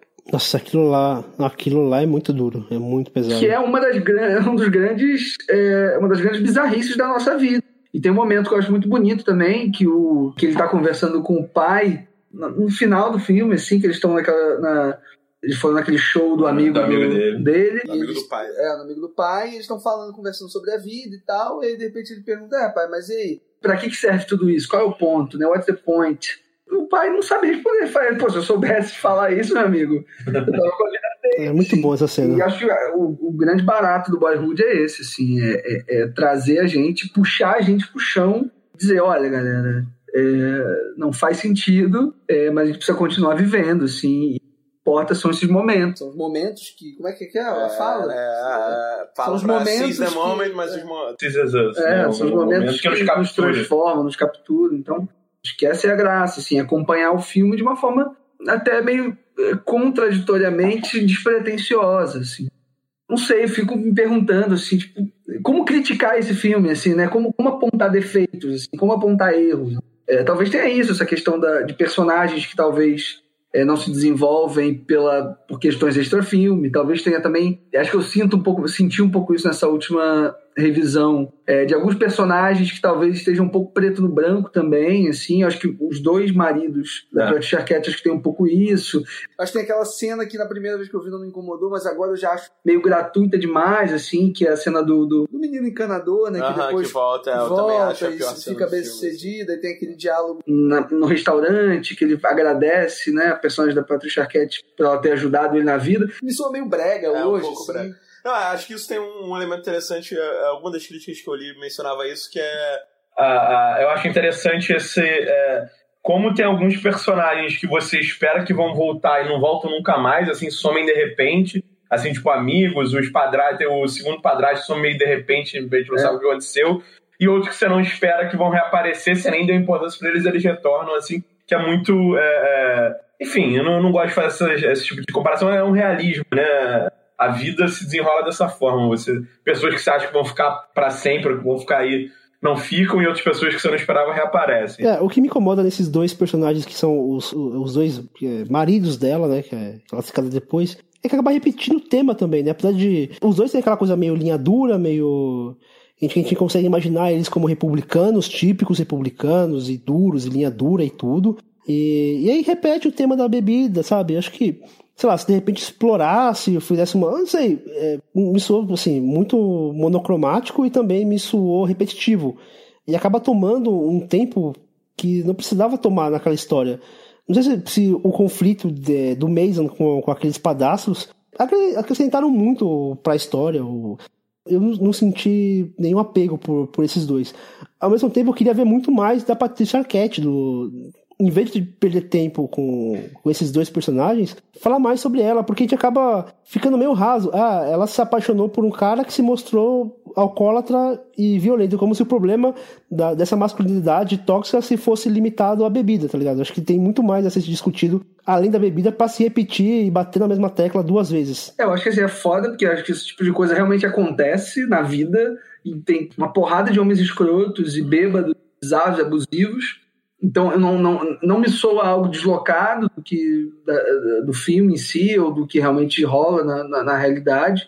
É, mas eu concordo muito quando você diz que gostaria de ver mais a personagem da Patricia Arquette. Eu também acho, sobretudo, a relação delas com, com os filhos, assim. Eu acho tão bonito aquelas cenas iniciais dela lendo Harry Potter para eles na cama, é, e uma relação um pouco mais próxima deles com- quando eles são crianças e tal. E óbvio que, naturalmente, as crianças vão se afastando dos pais também é, com o tempo, assim, sobretudo da mãe, né? Essa coisa da mãe que está sempre muito ali é, próximo e tal, e depois você acaba tendo que, é isso, pular fora do ninho, assim. É, mas mesmo assim, eu sinto uma falta no meio do caminho de ver mais momentos dela com eles, ou dela sozinha também, na vida dela. É, a gente, a, gente, é, a gente não sente que esse espaço que criou entre que se criou entre ela e os filhos, a gente não sente que aquilo a incomodou de alguma maneira. Porque, não, sei lá, não, não fica muito. Eu não consigo perceber que ela sente a falta da presença. A gente sente quando ela, naquela cena catártica no final, que ele sai. Que aí ela, ela sente realmente o que vai ser a distância, mas durante o filme a gente não consegue perceber muito sobre. É interessante que na sinopse, eu até coloquei essa sinopse aí, eu olhei ela e falei, cara, essa sinopse muito rasa. Ao mesmo tempo, eu acho, eu acho interessante trazer essa sinopse, que fala sobre dois pais que tentam acompanhar a educação dos filhos, quando na verdade não existe dois pais coisa nenhuma. O filme é sobre ela. É, o, o, personagem, o personagem do Ethan Hawke não tem papel na educação da criança em momento nenhum. Um filme como esse acaba tendo essa, essa, essa coisa de as pessoas enxergar, cada um pegar uma coisa. Ah, eu assisto e talvez a personagem da Patrícia Kelly é a que mais pegou. De repente é a personagem do Mason. Ou a personagem do próprio Winton Hawk. De repente a pessoa passa por aquele momento, então acaba observando mais ó, o que acontece com ele, a evolução. A evolução, eu falo, né? A maturidade dele, com o crescimento pessoal dele, de, de um, uma pessoa completamente responsável por um pai de família que compra um, um carro que é muito de tiozão para dar uma segurança pro filho dele. Né? Acho que é muito simbólico isso, né? Ele abandonou um, um carro esportivo para ficar com, com, aquele carro esteticamente horroroso, mas que traz uma segurança e um conforto para a família dele. É, eu acho que tem uma questão é, no filme que, é, que eu acho que acaba entrando um pouco em como em, em, como fica a, personagem da, da Patricia Arquette pra gente, como fica é, esses personagens é, que acabam sendo mais periféricos de certa forma, que é, é, em certo sentido o, o filme é sobre o ponto de vista do Mason, né? E só que não fica claro também se o positivo do filme, se aquilo é uma memória de infância, se a gente está vendo os momentos que ele talvez tenha esquecido que existiram, ou se é uma amálgama dos dois, é, mas ele tem um, um, fluxo quase de memória, assim, de é, sensação relacionada à infância, assim. Então, é, enfim, é, só um pouco como desculpa, mas o que eu sinto é que a, a relação da personagem da Patricia Arquette com, com Mason tá pelo olhar do Mason, assim. Então tem uma coisa quase ah, na adolescência a gente meio que não, não se importa com a nossa relação com nossos pais e meio que no final começa a perceber que a gente gostaria de ter estado mais perto, assim. Eu acho que tem... É, eu acho que a falta que a gente sente de ter mais presença dela no filme não é de todo acidental, assim. Eu acho que é, é, é pra gente ficar querendo que mais lacunas da vida dela fossem preenchidas, assim. E, e porque ela sempre aparece pra gente estudando, né? É, é, ou, é, ou, levando os filhos para a universidade com ela, e aí, é, se eu não me engano, o segundo marido era um cara que era do, do, mestrado dela também, era um outro aluno. Então, assim, tá sempre. E ela tá sempre nessa batalha, né? De vou. E aí no final ela vira professora, né? Então, não é tão. não tá tão no, no, texto mais claro do filme, assim, a trajetória dela. E a gente só vai intuindo, assim, mas é claramente uma coisa que o Mason não não estava acompanhando de perto, mas que ficou na periferia da visão dele e que, e que depois a gente consegue reconstruir a trajetória, assim. Mas, mas que eu acho que, que é importante para o filme ele é, essa criação desse lugar meio difuso do que, que é memória, do que, que é, é porque no, na, na, cena climática, que é, é, é ela menciona é, é, quando ela fala que achava que ia ter mais, ela fala de quedas de bicicleta, de formatura, de não sei. Vê que a gente vê muito pouco assim desses momentos que seriam os momentos mais importantes da, né, de uma trajetória de vida de adolescência. Assim, a gente vê os momentos meio, às vezes quase aleatórios, assim, ou, ou momentos que ficaram por um motivo ou por outro, mas que não parecem ter uma importância maior no contexto geral, mas que é, é, de alguma forma ajudam a criar é, a textura de como a gente lembra da nossa infância, assim. Então, nesse sentido, eu acho que o filme é, é, é, vai muito bem, assim. É claro que... E, é isso, é aquela coisa... O, ele é um homem e tá falando de uma desse ponto de vista, assim. Você falou um negócio que eu não tinha parado a pensar, essa coisa do recorte da, da memória, que ela, ela é seletiva, que tem uma cena que tá o, o, o Mason, o Mason pai, né, e, e os filhos no carro, e aí a menina, ela, ela lembra, ela fala que a memória que ela tem dos pais é sempre deles brigando. E aí ele fala, ué, você não lembra de quando a gente ia no parque, do dia que a gente foi, é. sei lá, na piscina, na praia, ou que for, no, jogar boliche? E ela, não. É. A, memória, a memória que ela tem são muito específicas de momentos marcantes para ela, não necessariamente marcantes para o pai ou para a mãe. Então, o que marcou ela, o que faz ela lembrar, são os momentos duros, né? Os momentos com de, de briga e tudo. E acho que essa coisa de, de trazer a memória de uma criança e que na adolescência realmente há esse afastamento da mãe, até por conta dos maridos, né, nesse sentido, faz sentido. A cena onde ela troca, troca, é, fica flertando com, com o professor. Ele olha meio, meio assustado e aí corta e tem a, a elipse. Na outra cena, de novo, só que agora ela tá meio que paquerando o aluno, que ela vai se casar depois. Mesma coisa, ele olha, fica em choque, meio que já prevendo o que vai acontecer. E aí tem o corte, a elipse, e já, já avança mais um ano. Então acho que tem muito disso. A a memória dele acabou se distanciando, ele acabou esquecendo, ou não lembrando, ou não associando memórias que envolviam essas simplicidades que ela lembrou, mas porque, de alguma maneira, essas relações com a mãe e os seus respectivos namorados e futuros maridos acabaram criando um trauma nele. Eu vou falar rapidinho, até pra gente se estender mais.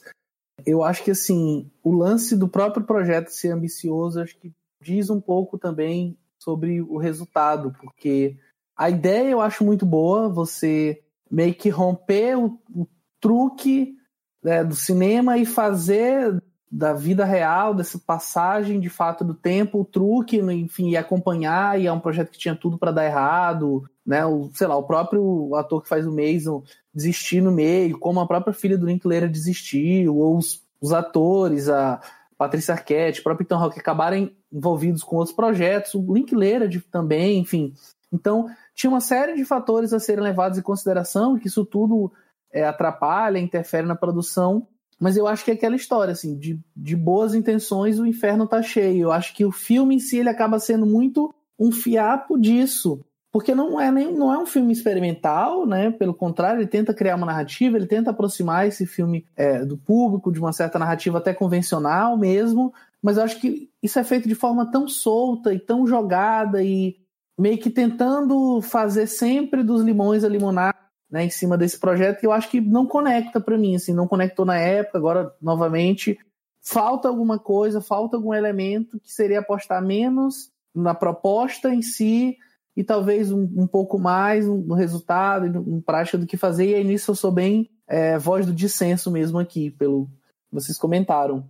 Mas para a gente não se estender muito, acho que a gente pode chegando aqui para o fim do nosso papo, a gente conseguiu debater bem a carreira do Linklater, né? A gente sempre faz um recorte, mas como eu sempre falo, os filmes estão mais do que indicados, mesmo os que a gente não comentou aqui, né? O Slacker, o próprio Homem Duplo, o It's Impossible to Learn to Play, enfim, todos os filmes dele estão mais recomendados, inclusive o mais recente, o Cadê Você Bernadette, né? Que está em alguns cinemas. Procure na sua cidade, ou veja se já saiu em streaming.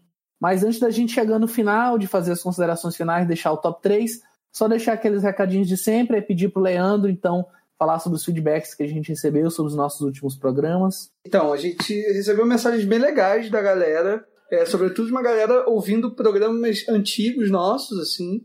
E é isso, né? Como o plano sequência ele tende a ser um podcast meio difícil, assim, né? Meio longo, e lidando com filmografias, né? Então, é, imagino que seja normal isso também, assim, as pessoas irem aos pouquinhos, tentando buscar diretores que de repente elas já viram é, uma quantidade razoável de filmes, assim. É meio chato também, tô ouvindo um programa inteiro sobre um diretor que você mal conhece, assim.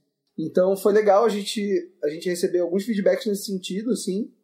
O Davi Coelho ele elogiou muito o, o podcast que a gente gravou sobre o Alfonso Cuarón é, e também ficou meio bolado com os spoilers do podcast do Kiarostami, que é um diretor que ele gosta, mas que ele viu poucas coisas, mas que ele está correndo atrás dos filmes para ver, para poder continuar é, o programa. É, a gente teve uma mensagem bem legal também do Valdomiro Meireles, que é, falou que ouviu o programa do Jacques Stati, foi o nosso terceiro programa, né, do ano passado, ano passado, ano retrasado talvez, nem sei quanto tempo a gente já está fazendo esse podcast, mas enfim, os primeiros que a gente gravou, né, então foi legal ouvir, é um programa que a gente gosta bastante, assim. A Tá elogiou muito o podcast do Ed Wood também, que a gente teve é, a participação da, da Angélica Helles, foi super legal. Não participei, mas adorei ouvir o papo também de vocês. O Fernando Roberto comentou sobre o programa da Claire Denis, que foi o último que a gente lançou. Por acaso eu também não estava participando, mas é, foi um podcast irado, assim. É, foi muito bom ouvir você, Pedro, Fernando e Marina falando da Claire Denis, que é uma, é uma das minhas diretoras, diretoras favoritas, e fiquei muito triste de não poder participar do, do papo, assim, mas foi foda ouvir vocês falando.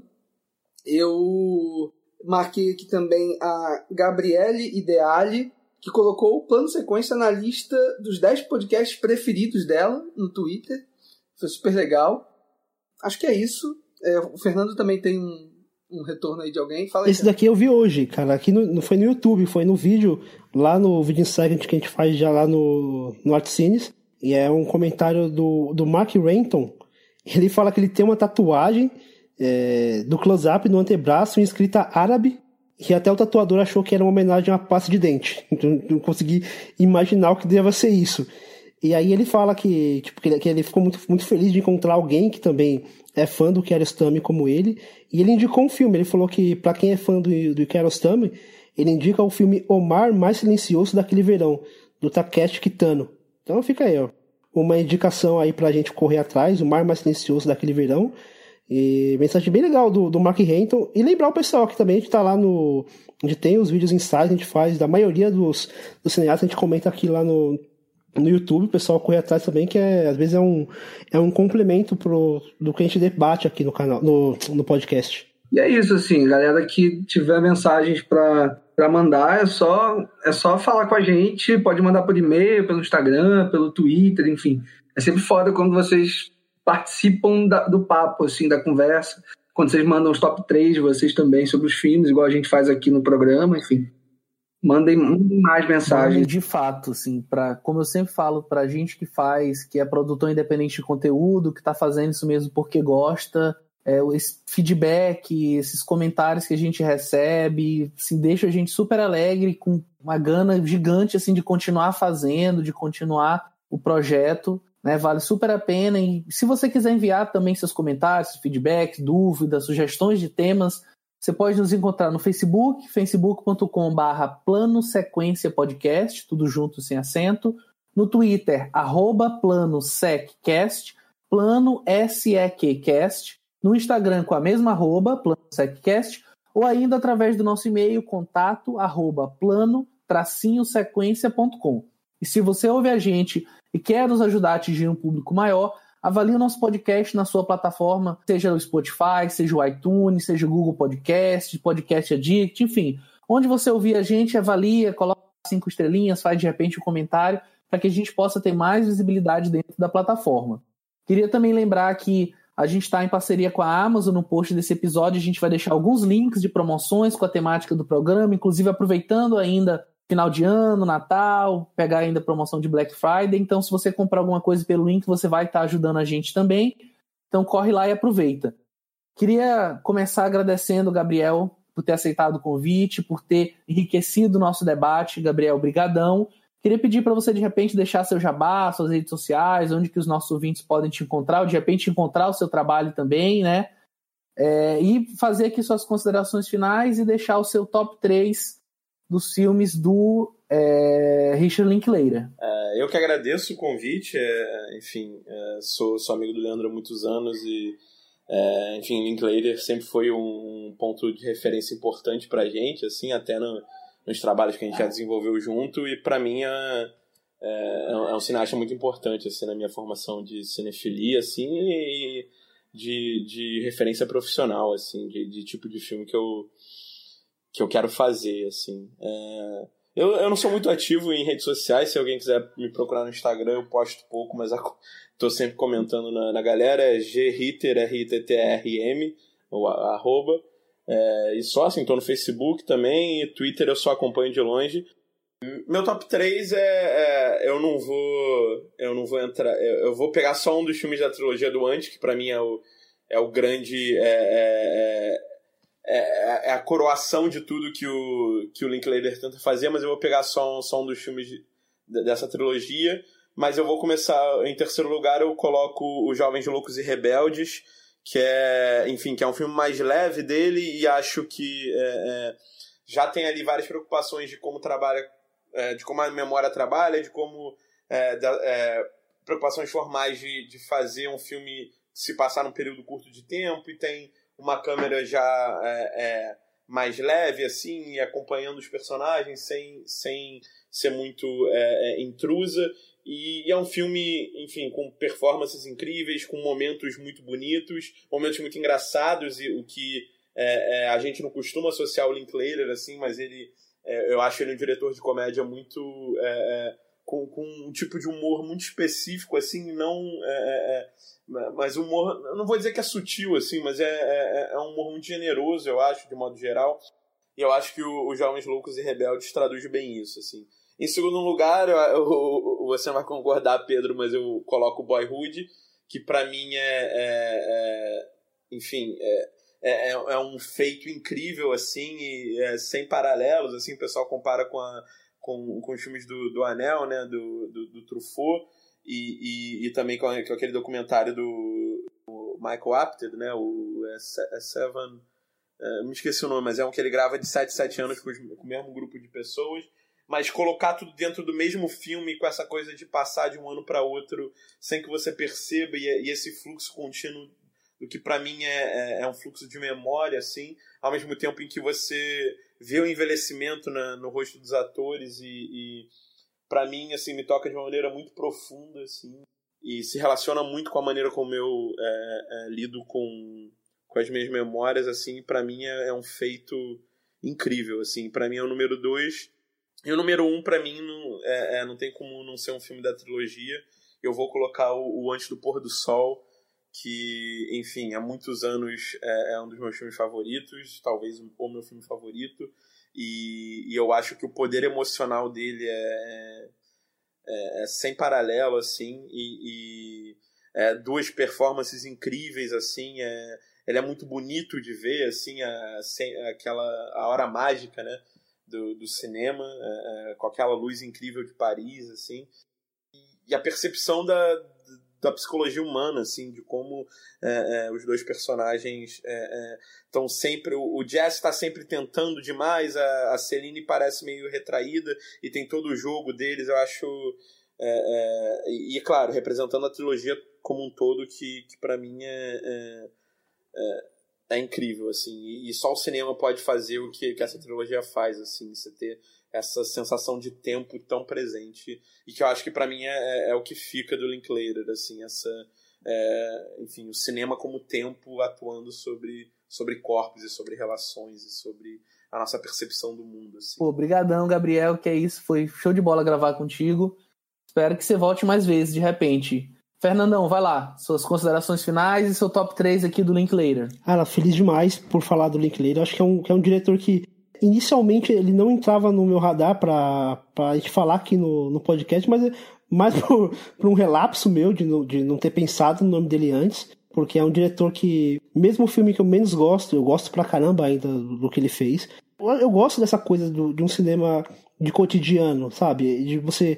É uma coisa que, que o Tati ele fala, ele falou isso no, ele, ele comenta isso com Jean-Claude Carrier, que ele coloca no filme, no livro dele, o, a linguagem secreta do cinema. E aí ele comenta que o, o Jack Tati fala que o, maior laboratório, o melhor laboratório para ele conhecer novos personagens é sentado numa cafeteria de frente para a rua. Que ele começa a perceber o cotidiano das pessoas, o que as pessoas estão conversando, e ele traz muito disso para os filmes. E eu acho que isso daí reflete bastante no Linklater. Eu acredito que ele deve ter pegado muito do, do que ele vivenciou na escola, eh, faculdade e tudo, para trazer isso pro, para os seus filmes. E isso torna a obra muito pessoal e encantadora.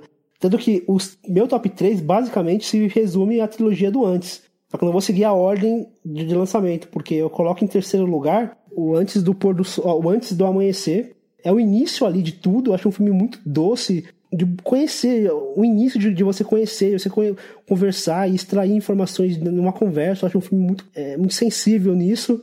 E em segundo lugar, eu coloco o Antes da Meia-Noite, que mostra ali da, da ruptura. É, é, um filme mais pesado, assim, é um filme que machuca mesmo. É um filme que machucou muito quando eu assisti a primeira vez. Dessa vez, psicologicamente mais estável, eu consegui aproveitar mais o filme. Eu acho também um filme muito sensível um pouquinho pesado, mas ainda assim sensível. E em primeiro lugar, eu coloco Antes do Pôr do Sol, que para mim é uma obra-prima. É, é um dos melhores filmes que eu já vi na minha vida. Eu coloco ele como um dos meus favoritos da vida. É um filme que, que eu, eu acho muito lindo a forma como ele trata de encontros e reencontros, e eu acho que, que ele trabalha muito bem essa dificuldade que a gente tem de lidar com e se.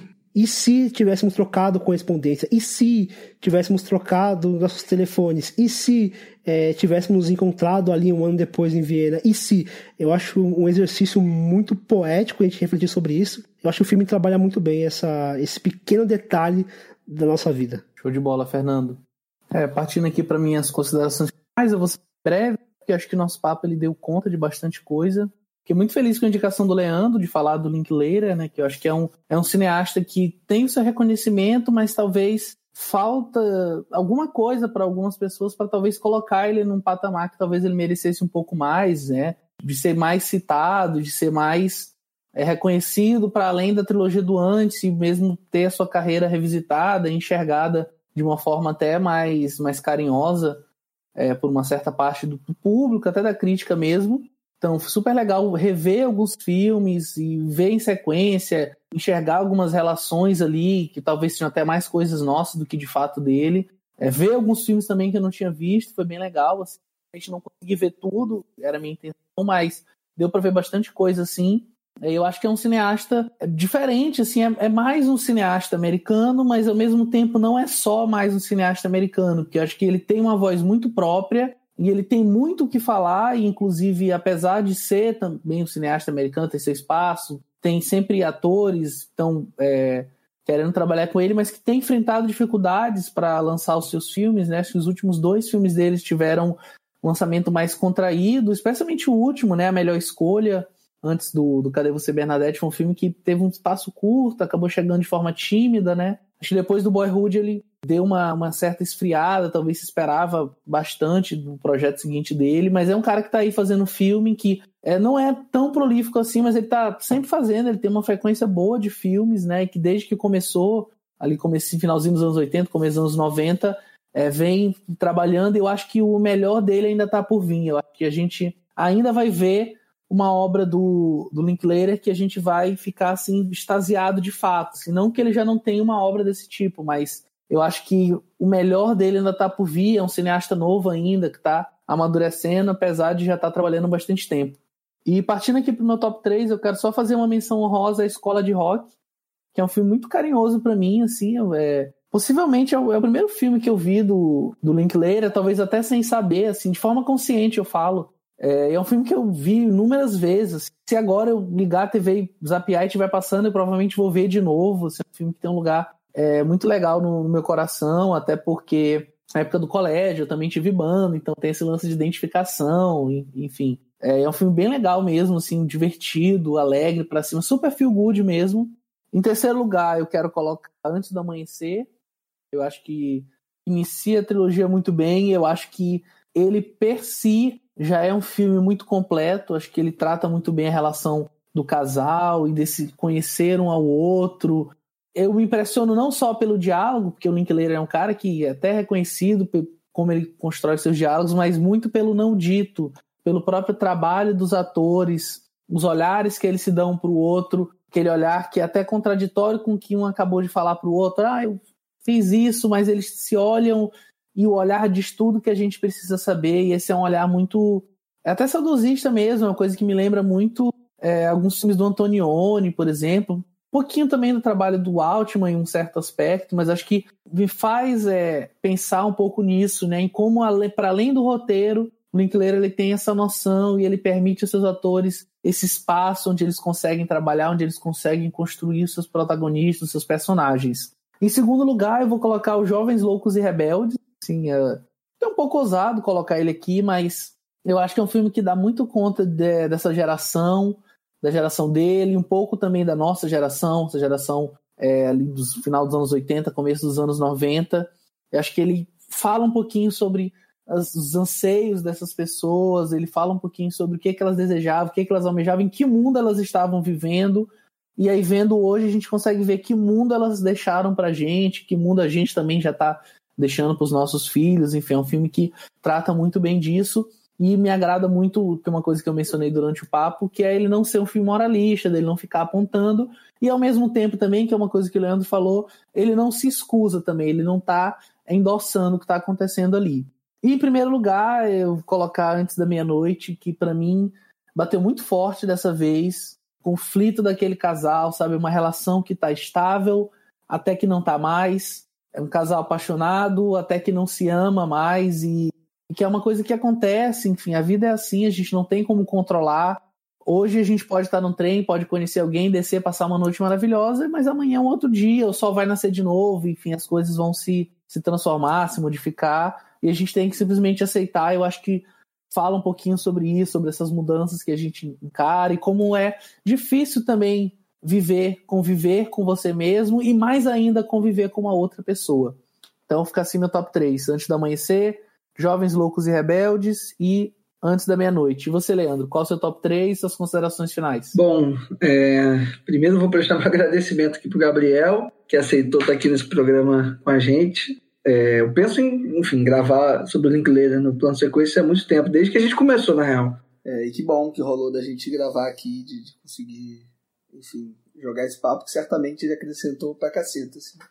Mas sobre, enfim, tenta ser breve, jogar logo o top 3. Eu vou, eu vou pegar emprestado a ideia do Gabriel também e, e colocar só um filme da trilogia é, nesse ranking, porque senão talvez eu colocasse os três assim, e os três em primeiro lugar, porque é muito difícil mesmo para mim é, dissociar um filme do outro, como eu falei é, mais cedo, falando sobre os filmes, assim. Não, na real, eu não vou colocar, na verdade, nem três filmes no top 3, porque, porque seria injusto. É isso, eu teria que escolher um para aparecer aqui. Então, eu vou colocar. Deixa a menção honrosa Você a trilogia. O, o auge da, da, da, da parada, assim. Da, não, de, vou colocar um Eu não vou colocar nenhum, porque é isso, assim, não. são filmes muito importantes para mim. É, São, pô, Antes do Amanhecer foi, um, foi o filme que me colocou em contato com um tipo de cinema que eu sou conectado até hoje. É um filme que eu sempre retomo. É um filme que é muito difícil de desassociar da minha própria vida. em relação a como eu me sinto assistindo a ele, os ideais e, e, e as questões que não só o primeiro, né, mas os três colocam ali. Então fica aí na menção honrosa os três. E aí, tentando pensar um top 3 a partir disso. Ai, difícil. Eu acho que eu colocaria o Jovens Loucos e Rebeldes em, em terceiro lugar. Em segundo lugar, eu coloco o Escola de Rock. É um filme enfim, que, revendo agora, ele me impactou tipo, muito, muito, muito mesmo, de uma maneira que eu não esperava. assim. Eu fiquei bem feliz com isso. E em primeiro, Boyhood, que eu acho que por mais que ele tenha algumas questões assim que a gente levantou aqui, eu acho que é um que é um filme para ficar para a história mesmo assim do cinema. É um filme que sinte- sintetiza muito assim uma proposta de cinema que o Linklater vem lapidando assim desde lá atrás, desde a, desde a década de 90, assim. E é isso, assim. Fica dessa maneira. Obrigado demais, gente. Muito bom gravar com vocês. Valeu, valeu. Tá assim o nosso top 3. Plano Sequência vai ficando por aqui. Um grande abraço e até o próximo mês. Tchau, tchau, gente. Valeu, amigo. Valeu, valeu pela abração.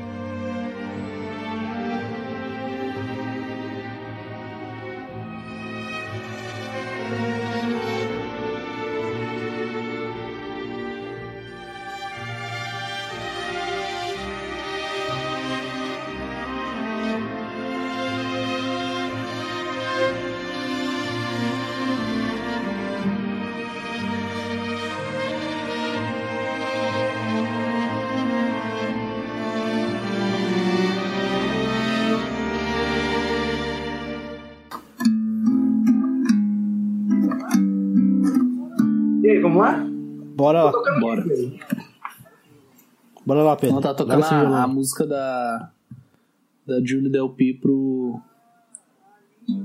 Ah! Ah, lindo. Eu sabia tocar essa. Let me sing you.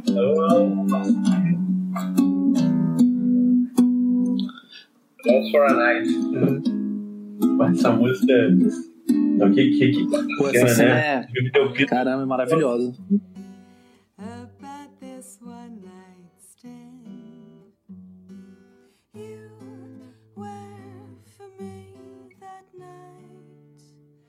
Ah, e atenção! Reserve seu fone de ouvido, pois viajaremos a uma galáxia muito, muito distante para falar sobre o cinema de George Lucas, em especial sobre Star Wars.